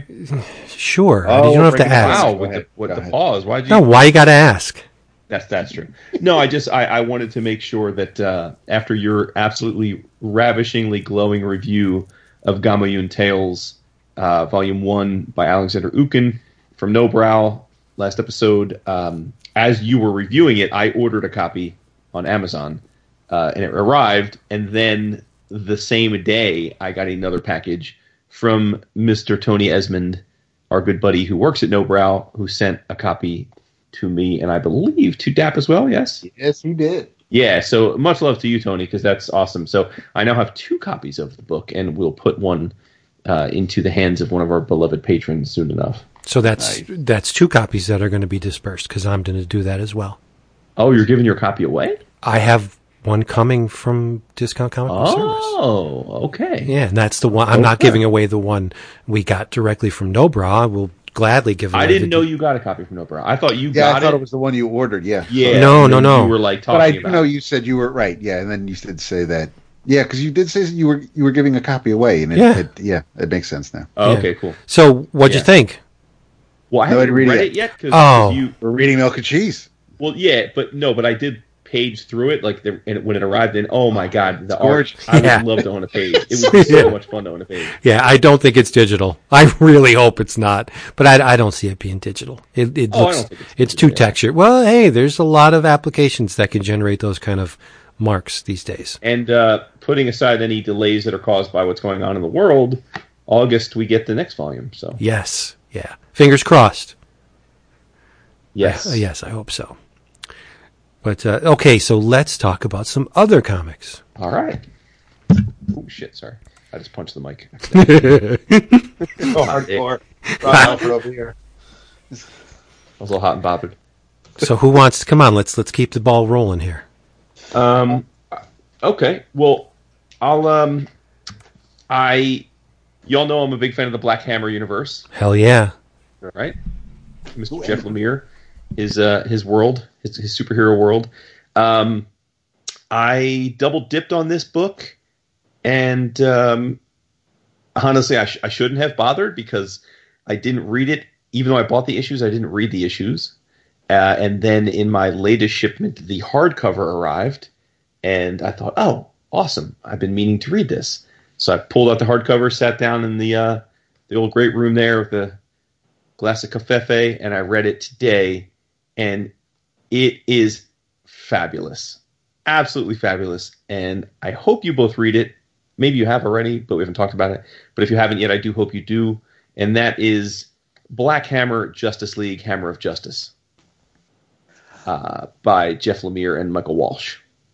Now I know we talked about the first step issue, right? I think we talked about the first issue. I, I have to finish it. I have the issues. I just I I I waited. I got halfway through uh, when things started going crazy with, with with people showing up where they should be, and and uh, as I'm just going to wait for the next few issues and and finish it up. So you didn't like it? No, no. As I was reading it, I would I I enjoyed it immensely. Okay, it, cool. It, it felt like it felt like a crossover that actually would um that there would be changes felt afterward. Like it wasn't just Oh, right. Characters showing up. It, it wasn't like the old Superman Spider Man where they just happen to be somewhere together and then they go their separate ways at the end, never to speak of this again. This actually felt like because they were invading each other's universes that they could make a difference and and change things for better or worse.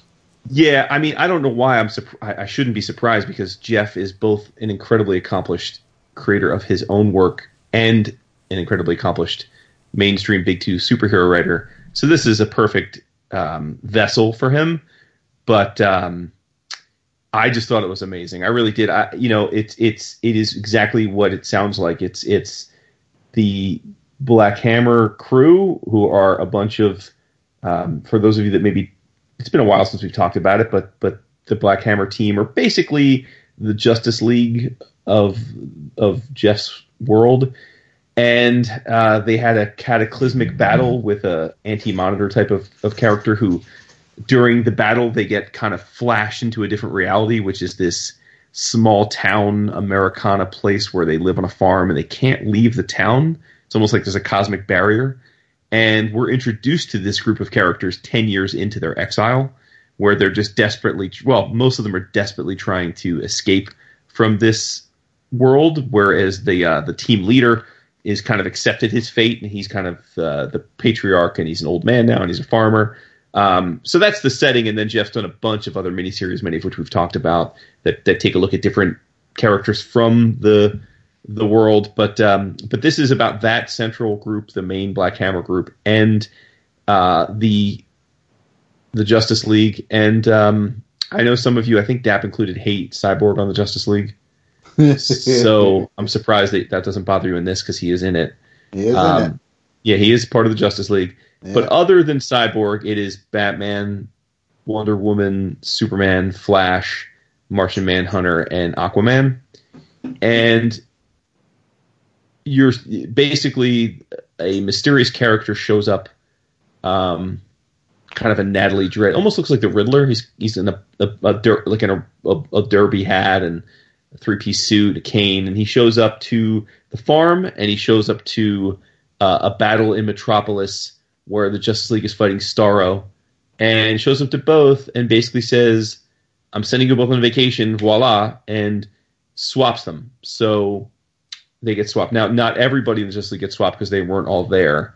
So it's Batman, Superman, Cyborg, and Marsh. Cyborg and Wonder Woman are swapped into the Black Hammer universe, and then like Aquaman and and um, and Green Lantern and the likes are um, are are still in the like they're still in the DCU. And then the Black Hammer people all come to Metropolis and hijinks ensue. Eventually, over the course of it, we find out um, who the person in the three piece suit is. It is a very famous, well known DC ne'er do well. Um, I'll leave it at that because I don't even know if Dap's gotten to the part where they reveal who it is yet. Um, and uh, it's just super well executed. Like it's it's it's both a perfectly well done within continuity Black Hammer story, and it's a perfectly well done Justice League story that you could have easily read in any issue of Justice League at any point in its existence. I, I, and I think that is it seems so easy, but I have to think that it's very hard to pull off. And Jeff pulls it off as he always does flawlessly. And I just was tickled pink from start to finish. And as with uh, many of these stories that Jeff doesn't draw himself, incredible kudos to, to, to, to, to Michael. You know, I know we've known Michael personally for a long time and been a fan of his work, but he just looks so good in this, and it's just so much fun to see him do all of the, the, these classic DC characters, and then to do the Black Hammer universe and his takes on both of them, and you know, he's he's just he, he's such a master of working I, I, know most when I think of his work, I think of him spotting black a lot. He spots a ton of black, much like like yeah. Asami. And in this, he doesn't. He really pushes himself. Um, this is a far more colorful book, a lot more white uh, and open space, and uh, that's got to be a challenge for him, or at least it's it's it's a departure for him. And I think he executed it flawlessly. Um, and it's just fun. Like the book is just fun. I mean, see, seeing Zatanna show up, and there's just tons of little in jokes, and there's freaking awesome space whales. I just loved it from start to finish. I thought it was great, and it's it's self contained. You could, if you're a Justice League fan, you could just buy this off the shelf and read this. You don't need to know Black Hammer. And if you've been reading all the Black Hammer stuff and you just hate big two comics, this isn't. You're still going to enjoy this. It's not going to matter that these characters are in it. It's it's just a cool story. You can just treat them as some other alternative universe characters that they get swapped with. It's it's just such. This is what a crossover should be like. You know, this is what DC and Marvel should do once a year. Like this is the kind of thing that should happen all the time, where you just have fun and what happens in the book stays in the book, and then it goes away. You can choose to put it into canon if you want, but it doesn't fuck up anybody's continuity lifestyles, and you just enjoy it for what it is, and you move on. I, I give it an absolute A plus. I loved it to death. Cool. That's awesome. Yeah. yeah. I have it. I just haven't gotten around to reading it. No, yeah. I mean, I, like I said, I was buying the issues and I wasn't reading them, so it took the hardcover to, to wake me up on it. Sweet. Nice. It's something I didn't want to give the short shrift to either. I want to just sit and read it and put the yeah. issues down one after another. So I no, I, definitely. I, I respect like an hour both to read. creators. You definitely should sit down and read nice. it. Glass of scotch or something like that. Okay, Whiskey, well, maybe that's you Scott. prefer. There you go, bourbon. Nice. Okay. Um, going in a completely different direction. I read a neat little one shot uh, called Archie Meets the B 52s. Who published that? Uh, I think it was uh, Boundless. Um, so you have this is written by Alex Segura and Matthew Rosenberg, pencils by Dan Parent, and I loved this because it's not a um, it's not a team up I was expecting, but inks by J Bone and Dan and Jay work really really well together. Uh, colors by Glenn Whitmore. Um, the title pretty much says it all. It's uh, I don't want to say it's a quick read, but there's not a ton you need to really worry about going into this. Uh, apparently, over the summer, the Archies broke up, and uh, Archie doesn't have a band anymore. They kind of went on; it's created differences. Everybody went on to do their own thing. We don't get we don't get told what happened, what was the straw, or anything like that. But they all went their own separate ways. Reggie came up with a new band, Reggie and the Reggies, and um, Betty's kind of doing some beat poet stuff, and Veronica's just going out shopping, and so it's a new school year. They're back at school. Kevin is Kevin Kellers is uh, working at uh, WRIV, the television station. Archie's an intern there, and Kevin says that he's got a um, uh, a new um, there's setting up a new variety show and um, or he, he's been working on the variety show, and the special guests coming up are the B52s, and um, and Archie's really giddy about that. He can't wait to see them because he was listening to one of their tapes earlier in the issue because it just puts him in a better mood. Um, and backstage, he he's, he's, he comes across Ricky Wilson's guitar and he just starts jamming on it.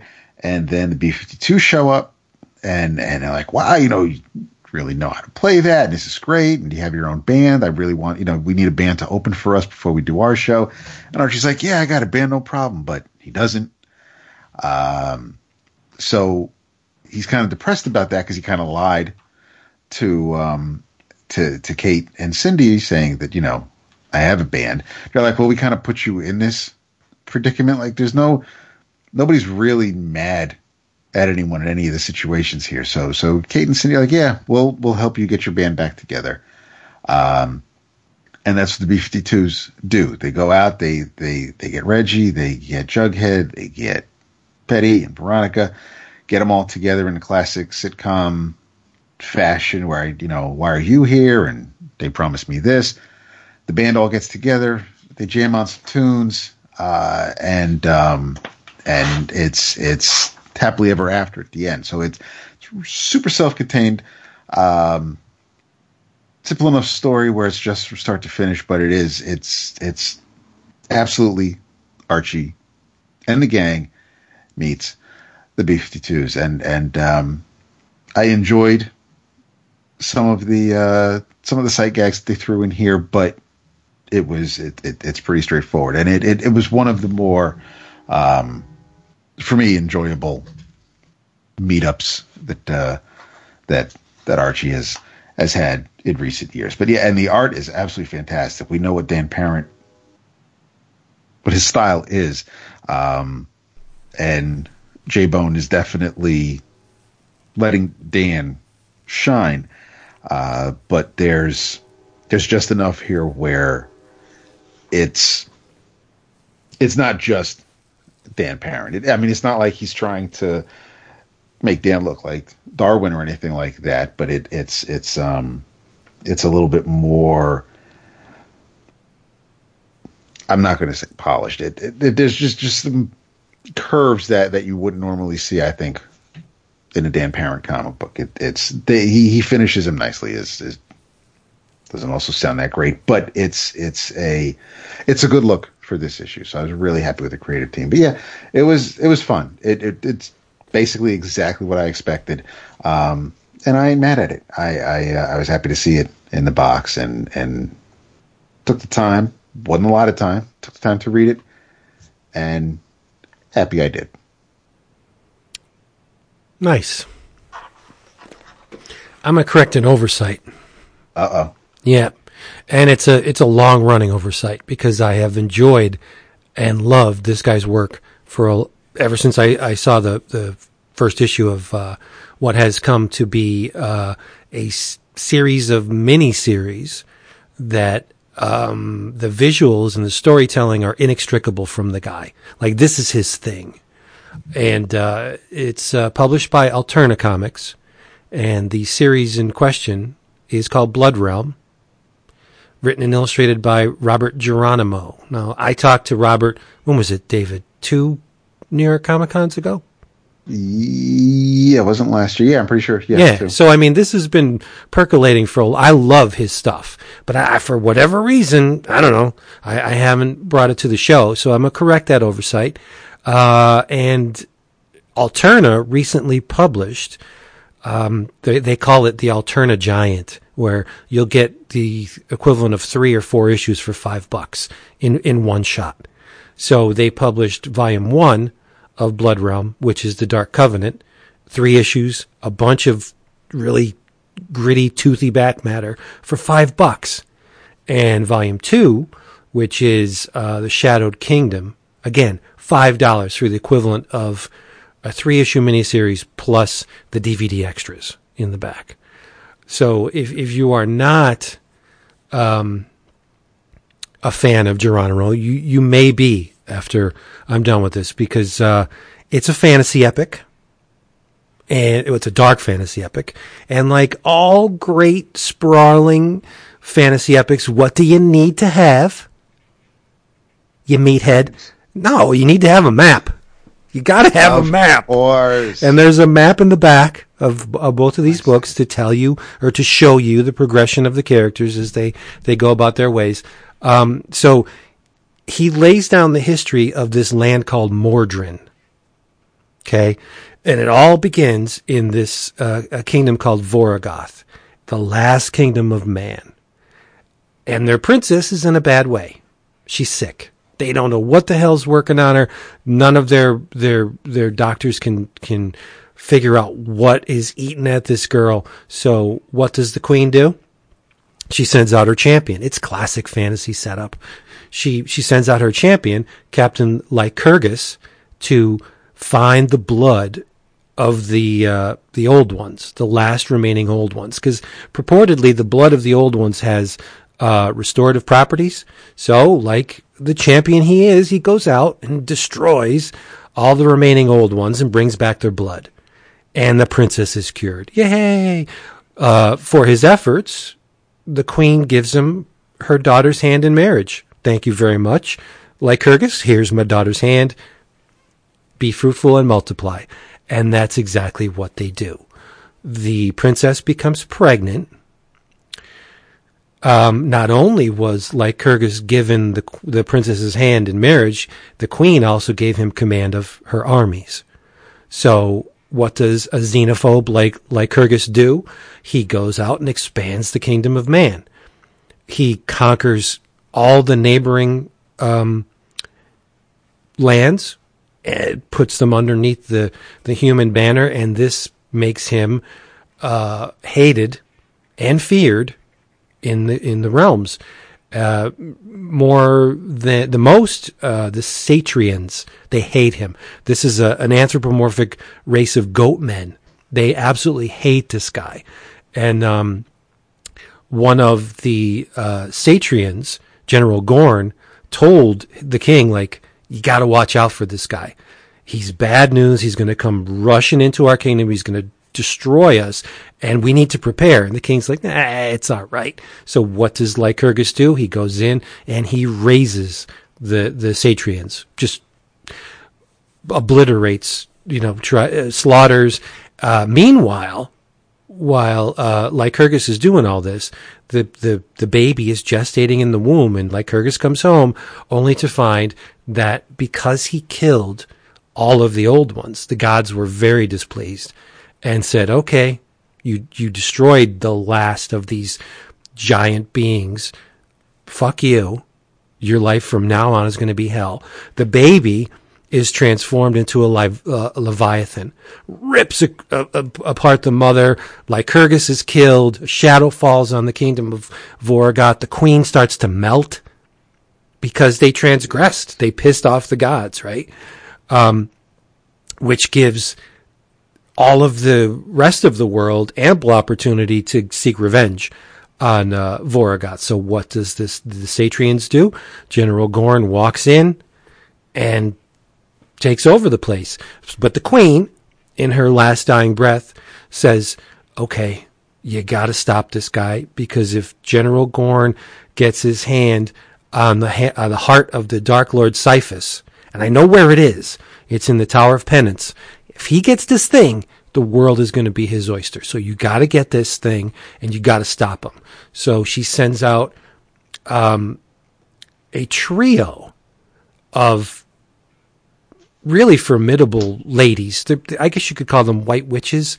They're called the uh, Sisters of Silence. He, she sends these super powered magical beings out to stop General Gorn. And that's volume one, right? Volume two, while all that shit's going on in volume one, General Gorn had this legion uh, called the Scorn Legion, really great, amazing, bloodthirsty, savage warriors, but they went missing during this battle of woe. Nobody's been able to find them. So he sends out uh, a company of uh, Satrians to find these lost warriors. That's volume two. But there is nothing on the stands right now that looks like Blood Realm. I guarantee it. Um, it is an absolutely superb synergy of art and story. Uh, Jeronimo's style is very, very distinctive. He employs a palette of black, white, and red. That's it to great effect. And because of the Alterna status quo, stuff is printed on newsprint. It looks phenomenal. Uh, one of the drawbacks of the Alterna uh, mission statement is that sometimes the newsprint doesn't take the colors very well at least as some of them approach color. Uh, sometimes they look too candy colored. Sometimes they're they're washed out, or sometimes oversaturated. Newsprint's a, a crapshoot with color, as we've come to know over the many decades reading these things. Jeronimo played it smart. All right, I got this this methodology here that you know it's it's there's a whole lot of wiggle room within you know laying down colors. I'm just going to use one. And he uses red. So symbolically, thematically, if your book's called Blood Realm, I would use red, right? Yeah. Um, visual or in, in, in, terms of style, Jeronimo's kind of like, uh, boy, it, it, he's very, very unique. It, German expressionism rules in this book.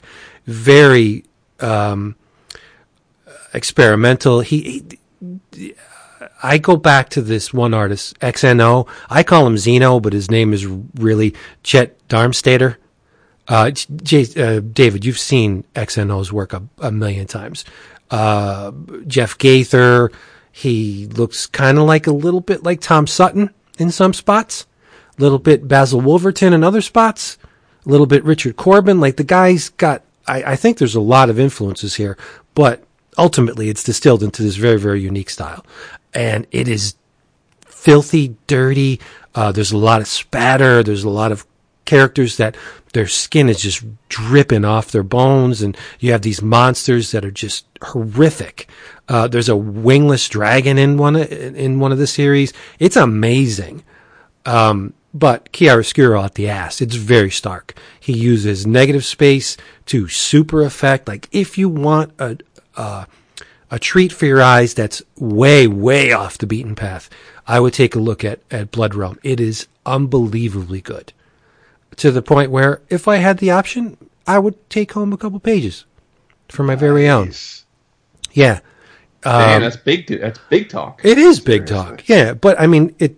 It's amazing that somebody straight out of the box could find a thing that will they'll be known for their entire careers. Like Blood Realm is you can't separate Jeronimo from Blood Realm. If he decided to do another book that was different uh, in concept and theme, I would be seeing Blood Realm. I mean, that's how mm-hmm. tightly interwoven this guy is with this work. It's amazing. It's just totally jaw dropping. So, especially if you like fantasy stuff, dark, gothic, really visceral, bloody fantasy, this is the book for you. Yeah. There's not a lot of sunshine in these things. Volume one does Ain't not. No sunshine when she's gone. This is very true. Uh, volume one ends on a not great note, and volume two does as well.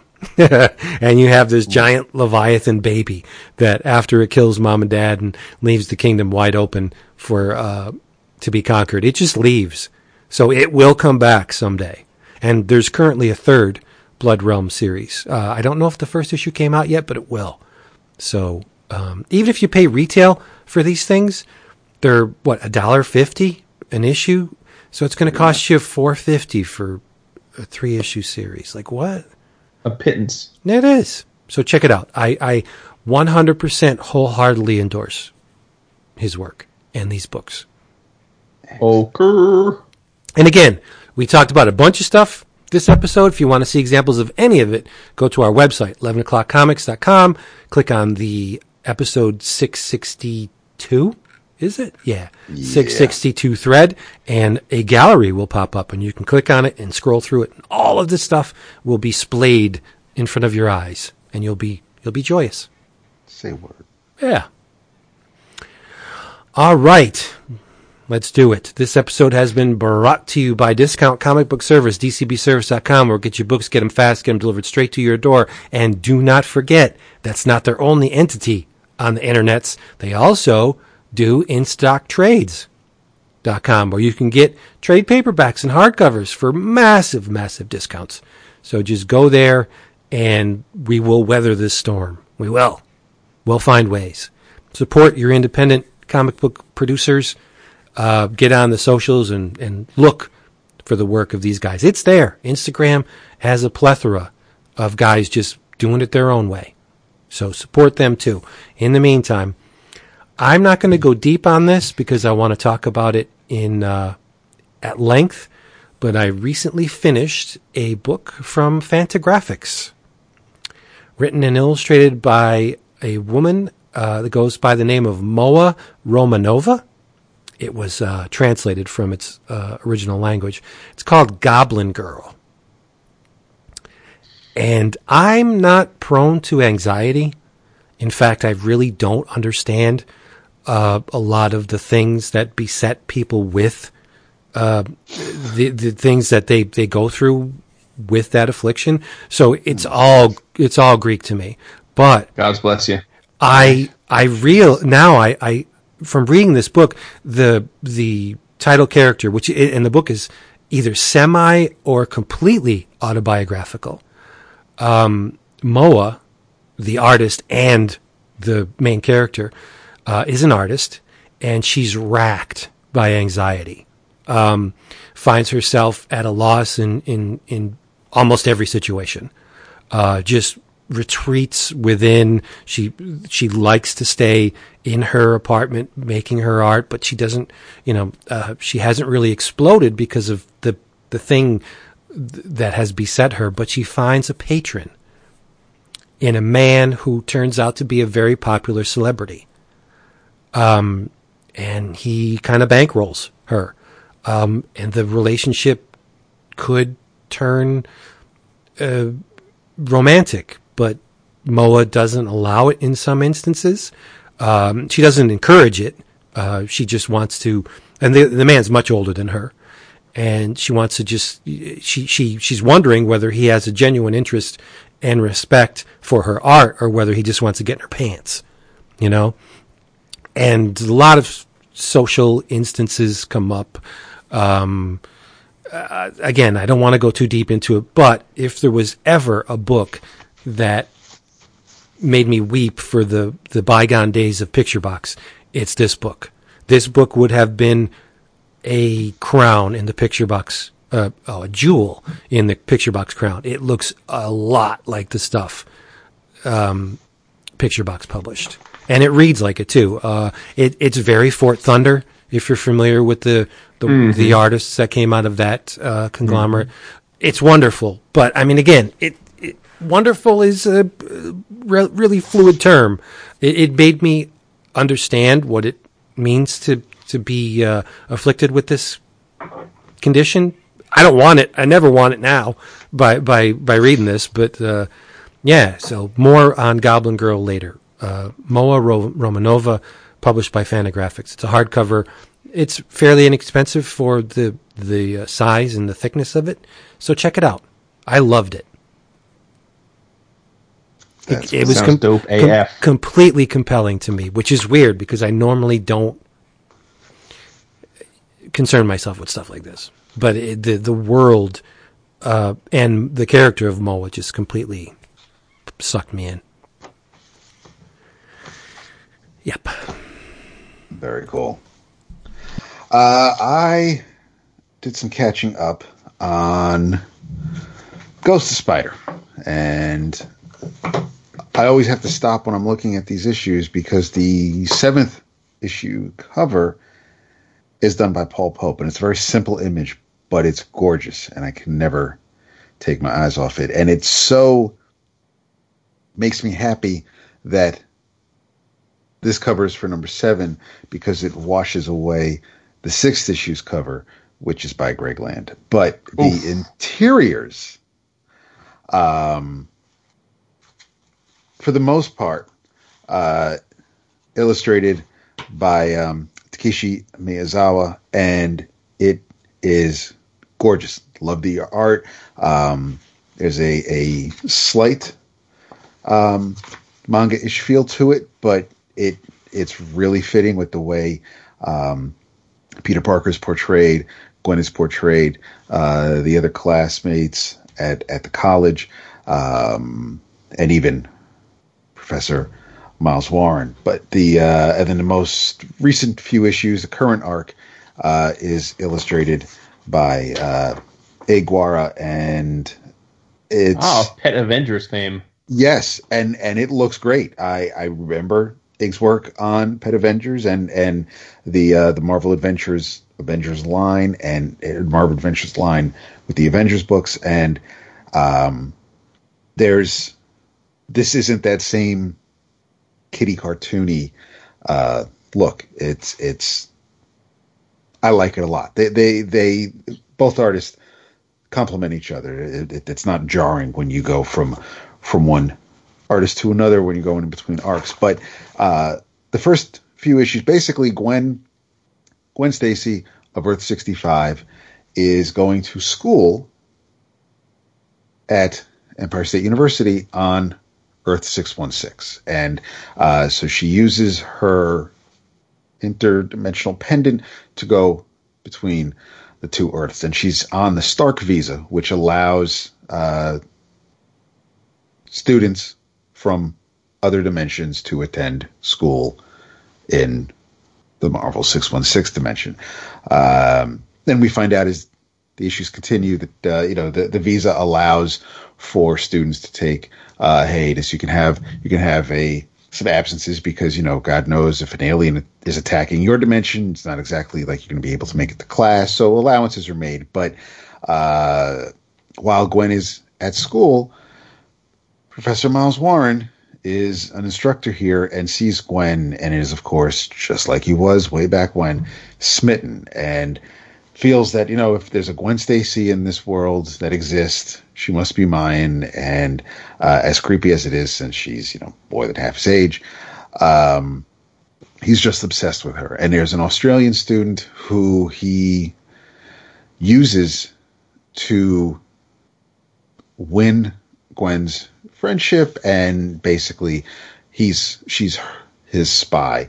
Um, and he ends up gifting her with a serum, which kind of turns her into um, uh, almost like a werewolf kind of thing. It, it's it's more like a Tasmanian devil, maybe. But uh, they um, there's an altercation that happens, and um, Gwen handles that, but it doesn't. Um, but because Benji is is is the student's name, because Benji doesn't do what she was supposed to do, uh, she of course suffers Miles's wrath, and um, he does away with her. He turns himself into the Jackal and follows Gwen to Earth 65, and um, kind of makes a mess of things over there. And and he stays the Jackal on Earth 65. Uh, ends up meeting the Miles Warren of that Earth uh, they exchange words and, and kind of work together a little bit. But what what's interesting is once I'm not I'm not going to spoil how that storyline or that arc that, that, that for the most part that the Miles Warren on Earth 65 as the Jackal is still a um it's a dangling thread. It hasn't been resolved yet. He's still doing it, but he's we we've cut from that arc and the past couple of issues have been focusing on a couple of other characters who we're familiar with but haven't really seen on Gwen's Earth, and that is Susan and Jonathan Storm, who are basically influencers. Their father, Franklin Storm, like social media influencers. Yes. Oh my god. Unfortunately, yes. Jesus Christ. And the reason they are is because mom needs to get paid. Franklin Franklin Storm is convicted serial killer.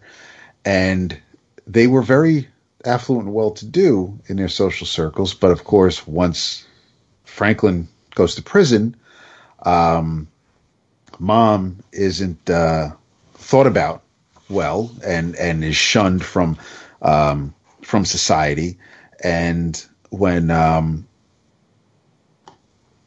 she realizes, you know, I need I need to get paid, and and you know that my my husband is no longer around, and and I need my my kids to my kids need to do something with themselves. So I'm going to use them because they're very they're very photogenic. So she she ends up yeah she she she pushes them into becoming um, Instagram models and influencers, and uh, they're I guess you call it a vacation, but they're out doing their thing and, and engaging their audience. And uh, their next stop is Latveria. This was five years ago. And uh, all of a sudden they go missing. No idea. Don't know what happened to them. People look for them. They're gone. Don't know where they went. And five years later, they show up at in Times Square. They just appear in Times Square. And uh, the they're at a loss as to what the hell's going on. They have no idea the amount of time that passed because when they show up at the police station and George Stacy is is talking to them and and and trying to get a feel for what's going on and fill them in with what's been going on um, before their mother shows up and and throws a fit. Uh, they make a they make a very the the the creative team, um, and and I, I'm completely overlooking the writer, and I apologize for that. That's uh, Seanan McGuire. Um, the George Stacy comes in with a cup of coffee, and he hands a cup to he hands the mug to John, and he does. They make a point to say, "Careful, it's hot." So he goes out, he grabs the cup, says, "Thank you," and then when Captain Stacy is explaining what's going on, John gets excited and and he slams his fist down on the desk, and the coffee splashes. And Captain Stacy says, "Are you crazy? You're going to scald yourself." And John's like, "Oh yeah, oh ow, that burns." And I'm like, "All right, so they're really not being subtle about any changes that these kids have gone through. So now mom shows up, takes the kids. We're going home. Gotta get out of here. This is crazy. The paparazzi are outside because I'm sure mom called them. And they're all up in the family's face. And almost like a gust of wind or maybe an invisible barrier pushes the paparazzi away from them. No idea how it happened. Everybody's like, oh my God, what happened? And they just keep walking. And it's obvious somehow they've been granted powers, but it looks like something I wasn't aware of because I, I haven't read every single issue of of um, Earth 65's adventures. The Reed Richards of Earth 65 is like a 12 or 13 year old kid, um, chess whiz, and he has met or is aware of other Reed Richards. And Gwen makes a point to say that, you know, every other universe I've been to, you know, the Fantastic Four, they may not have always been good guys, but there was the four of them. They were a family. They were pretty much always together. They were all similar in, in age. Um, obviously, that's not the case under 65 because Sue and John are late teens, early 20s maybe, and this and Reed Richards is is practically prepubescent, and not sure why that is. Uh, he's still hella smart, but um, I'm not sure if he's going to come into play later.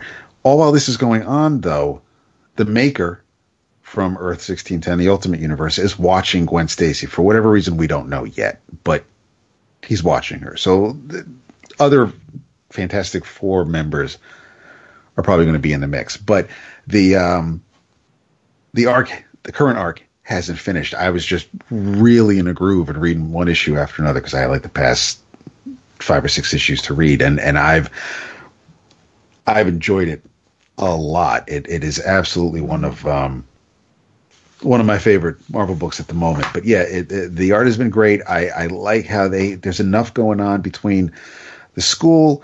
Um, now Gwen makes a point to say that uh, you know she she's glad that Peter Parker is here because he's a teacher. He's, he's, Dr. Connors' teacher's assistant, but um, you know she's like he he calls her after class. He asked her to stay after class one day, and she's like, "Well, now, now you know." Um, half the class is going to think we're dating. And Peter's like, what? No. And she's like, yeah, major ew. Because, you know, even if you weren't ancient, you have my dead best friend's face. And that's like, that that's way too creepy. So they're really letting you know that that's a relationship that's that's that's not going to happen. But uh, there is somewhat of a crossover because in the in the most recent issue, when Gwen comes to the six one six to go to class, she passes a um, a poster for this new cradle law, which is the law that went into effect and the first issue of the outlawed young teen, young, young vigilante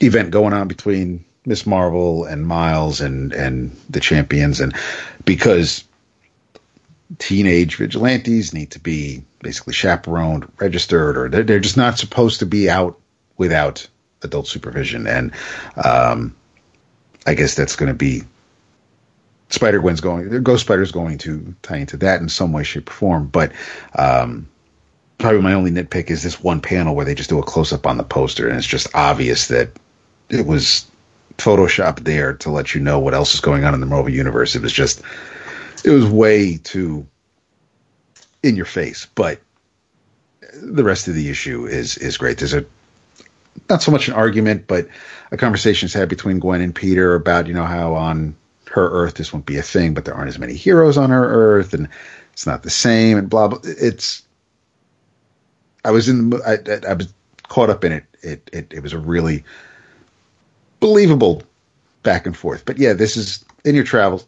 Hell of a long way to me to say I'm enjoying Ghost Spider, and I'm I'm hoping that uh, other people are, are, are giving it a shot.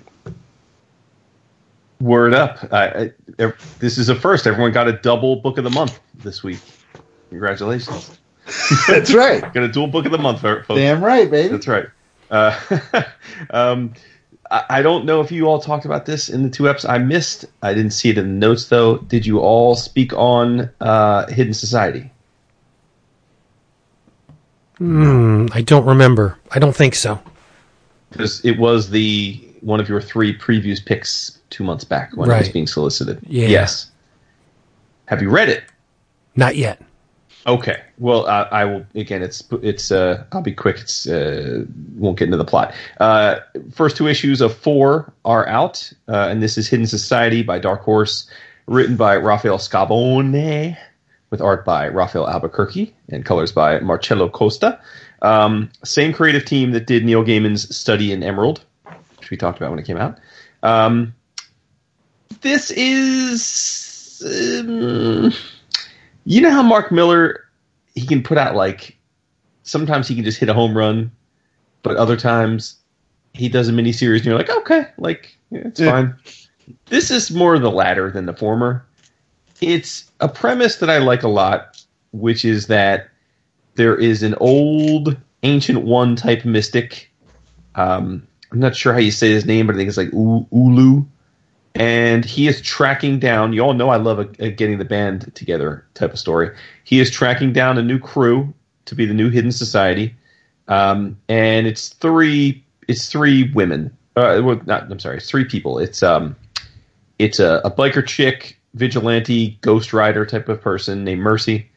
Um, there is a kind of heavy set ginger blind girl named Laura uh, who has a, a I mean it's I guess it's like a gene. It's a it's a blue flying goat that's got genie like powers that she controls. Um, and then there is uh, um, a young magician who was a stage magician, but it turns out he's actually a real magician. And it's they're alluding to the fact that he's the most powerful of them all. His name is Jadu. His grandfather was part of the Hidden Society back in his day, and uh, they were recruited by Ulu to uh, join the Hidden Society to fight this uh, this evil, as as you were. Um, all fine and dandy. I love Albuquerque's art, always do. But my issue with it is that we're two issues into a four issue miniseries, and I still feel like we're getting set up and meeting the team. So I don't know, man. Like the ratio of getting the team together to telling the story should be no more than three to one, I would think. So yeah, so I'm I'm worried there's a pacing issue. So so far okay. Like you know, it's it's it's not like I'm not blown away by it. It's it's a little little it's a little slow. Unless they're using the initial miniseries as a gateway to the second miniseries. Yes, they are probably doing that, but I kind of hate that too, right? Yeah, There's no guarantee we get a second miniseries true. in today's market, especially with Albuquerque always being in demand. So It's risky. Uh, yeah, yeah, it's risky, but love the Albuquerque art, and um, you know, so like you definitely like it's it's it's not a whiff. It's not a whiff, but it's it's it's a book that I know that we all talked about, and I know at least talked about pre-ordering. So, but uh, Hidden Society one and two are uh, like I give them B minuses so far. Hmm. Well, that's yeah. honest. Yeah. Yeah,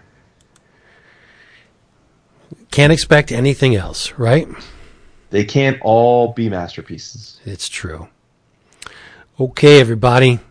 Another one in the can. If you want more of the 11 o'clock experience, go to Facebook, Reddit, Twitter, and Instagram. Don't forget about the Patreon, patreon.com forward slash 11 o'clock comics. We enjoyed doing this. We hope you enjoyed listening to it and come back for the next one. In the meantime, say goodnight.